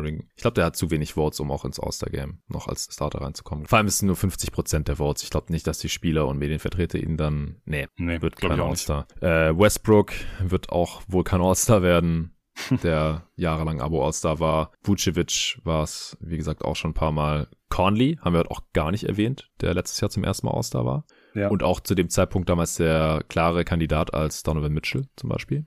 Und wenn man, kurz gesprochen. Ja. wenn man ganz wild werden will, kann man im, West, im, im westlichen Frontcourt Porzingis irgendwie mit reinschmeißen. Die Andre Ayton hätte eventuell einen Case. Das ist ja immer diese Diskussion, solche guten Teams, die verdienen noch einen dritten All-Star, aber da, da, sind wir uns, glaube ich, einig, dass das ziemlich dumme Diskussionen sind. Brandon Ingram geht richtig ab in den letzten Wochen. Der hatte halt Stimmt. einen sehr, sehr schlechten Start, aber das ist mhm. auch alles Spieler vom Kaliber, wo man sagen könnte, wenn das oder das nicht ganz so eingetreten wäre, dann würden wir jetzt von denen wahrscheinlich auch als, als Kandidaten sprechen. Wenn Zion spielen würde, wäre er auch Safe All-Star.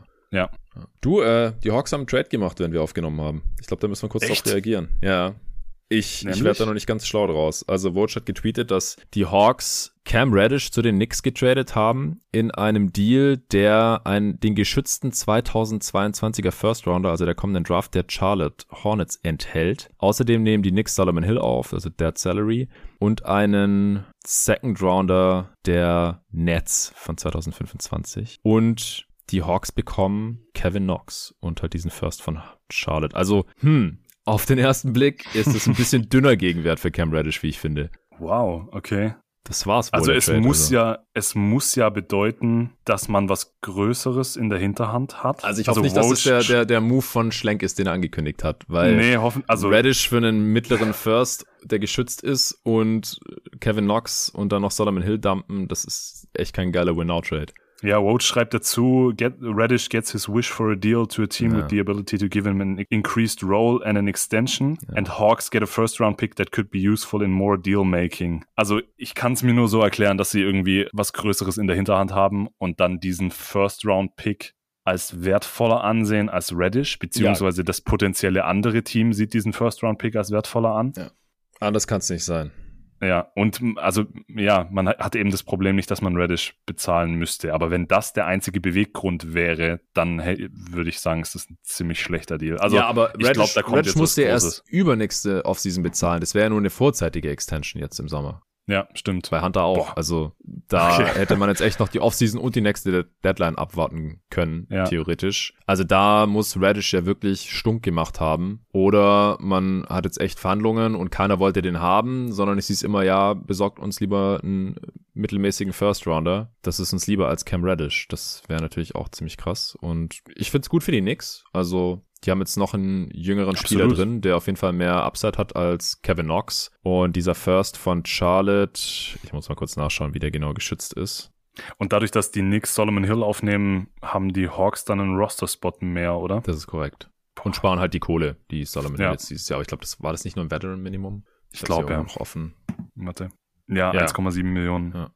Puh, okay. Also wir sind uns einig, da kommt noch was Größeres, oder? Ansonsten ja, macht das keinen Sinn. Der First von Charlotte ist Top 18 geschützt 2022. Ja, also wenn die Hornets übers Play-In gehen müssen, zum Beispiel, dann bleibt er in Charlotte. Aber wenn die eins der zwölf besten Teams der Liga sind, dann geht er direkt zu den Hawks oder wo auch immer er dann hingetradet wird. Falls er in die Top 18 fällt, dann ist er Top 16 in der folgenden Draft 2023 geschützt, danach Top 14, jeweils 2024 und 25. Und wenn er bis dahin immer in die geschützte Range gefallen ist, dann kriegt man anstattdessen zwei Second Rounder der Hornets von 2026 und 27. Ja, also ist wirklich ein, ein mittelmäßiger First Rounder. Okay, na ja, gut. gut. Dann äh, würde ich sagen, Emergency-Aufnahme, wenn die Hawks Ben Simmons geholt haben. ja, wahrscheinlich. Gut, also jetzt äh, quasi im Kopf einfach alle Szenarien, wo wir Cam Radish drin hatten, äh, zu Beginn dieses Pots Radish rausstreichen und diesen First plus Gorgi Jang zum Beispiel könnte man da reinstecken. Der verdient 4 Millionen. Ja. Ja. Das geht. Naja, spannend. Dann mal gucken, was da, was da die nächsten Tage noch so passiert. Ja, oder Lou Williams verdient auch 5 Millionen, sehe ich gerade. Solche Spieler könnte man als Salary Filler eventuell stattdessen reinpacken, plus diesen Pick eben, den man dafür jetzt bekommen hat. Na gut, dann äh, wurde das jetzt doch ein 2-Stunden-Monster. Nicht ganz vielleicht, wenn ich am Ende geschnitten habe, aber auf jeden Fall sehr, sehr lang und ausführlich. Hat mir auf jeden Fall richtig Spaß gemacht. Ich hoffe, den Hörern geht es genauso. Und äh, ansonsten wünsche ich dir einen guten Trade für die Hawks und dann viel Spaß in LA, auch wenn äh, Lillard nicht spielt. Welche Games guckt ihr euch denn noch an? Wir haben die Lakers dreimal zu Hause, einmal gegen die Bucks, also Janis werden wir sehen. Mhm. Äh, einmal gegen die Knicks und mhm. einmal eben gegen die Blazers. Und dann haben wir die Lakers sogar nochmal im Auswärtsspiel bei den Clippers mit drin. Ah, ja. Äh, und die Clippers dann nochmal gegen die Bucks. Also zweimal Bucks back-to-back -back ist das, glaube ich, sogar. Gegen Lakers und Clippers. Also ja, Janis, hoffentlich LeBron. Wenn LeBron sich irgendwie, wenn irgendwas mit LeBron passiert, bevor ich diese Reise antrete, mm. dann, dann werde ich untröstlich sein. Aber LeBron in der Halle zu sehen, das wird, glaube ich, schon mal ziemlich geil. Ja, ja und glaube ich auch ganz, ganz, ganz gute Games. Also Janis, ja. leider Dame jetzt nicht, aber da kann man sich, glaube ich, nicht beschweren. Ja, Paul George wahrscheinlich auch nicht leider für die Clippers. Nee. Aber so ist es halt. Da steckt man nicht drin. Ich, ich drücke dir die Daumen, dass LeBron auflaufen wird. Dann siehst du auch vielleicht Cam Reddish spielen schon für die Knicks. ja, wer weiß. ja. Also, vielen Dank, mein Lieber, dass du dir heute die Zeit genommen hast. Viel Erfolg bei deinem äh, Unikram, bei den Hausarbeiten und so. Und äh, wir haben schon ausgemacht, dass wenn ich in Stuttgart bin im Februar, dass wir da vielleicht mal vor Ort einen Pod zusammen aufnehmen werden. F äh, wahrscheinlich äh, nochmal über die All-Stars, äh, dann, denn das All-Star-Weekend ist ja da in dem Zeitraum. Dann auch danke an NBA 2K fürs Sponsoren dieser Folge und allen danke fürs äh, Zuhören. Folgt äh, Lorenzo auch gerne auf Twitter oder Instagram. Haben wir noch kurz deine Handles raus. Instagram Lorenzo underscore Ligresti, Twitter at Ligresti Lorenzo. Ich danke dir vielmals, hat sehr, sehr viel Spaß gemacht und ähm, ja, an alle da draußen, bis bald. Äh, in den nächsten beiden Pods gibt's NBA Saison Halbzeit Awards, wie schon öfter angekündigt, zusammen mit dem Tobias Bühner dann. Bis dahin.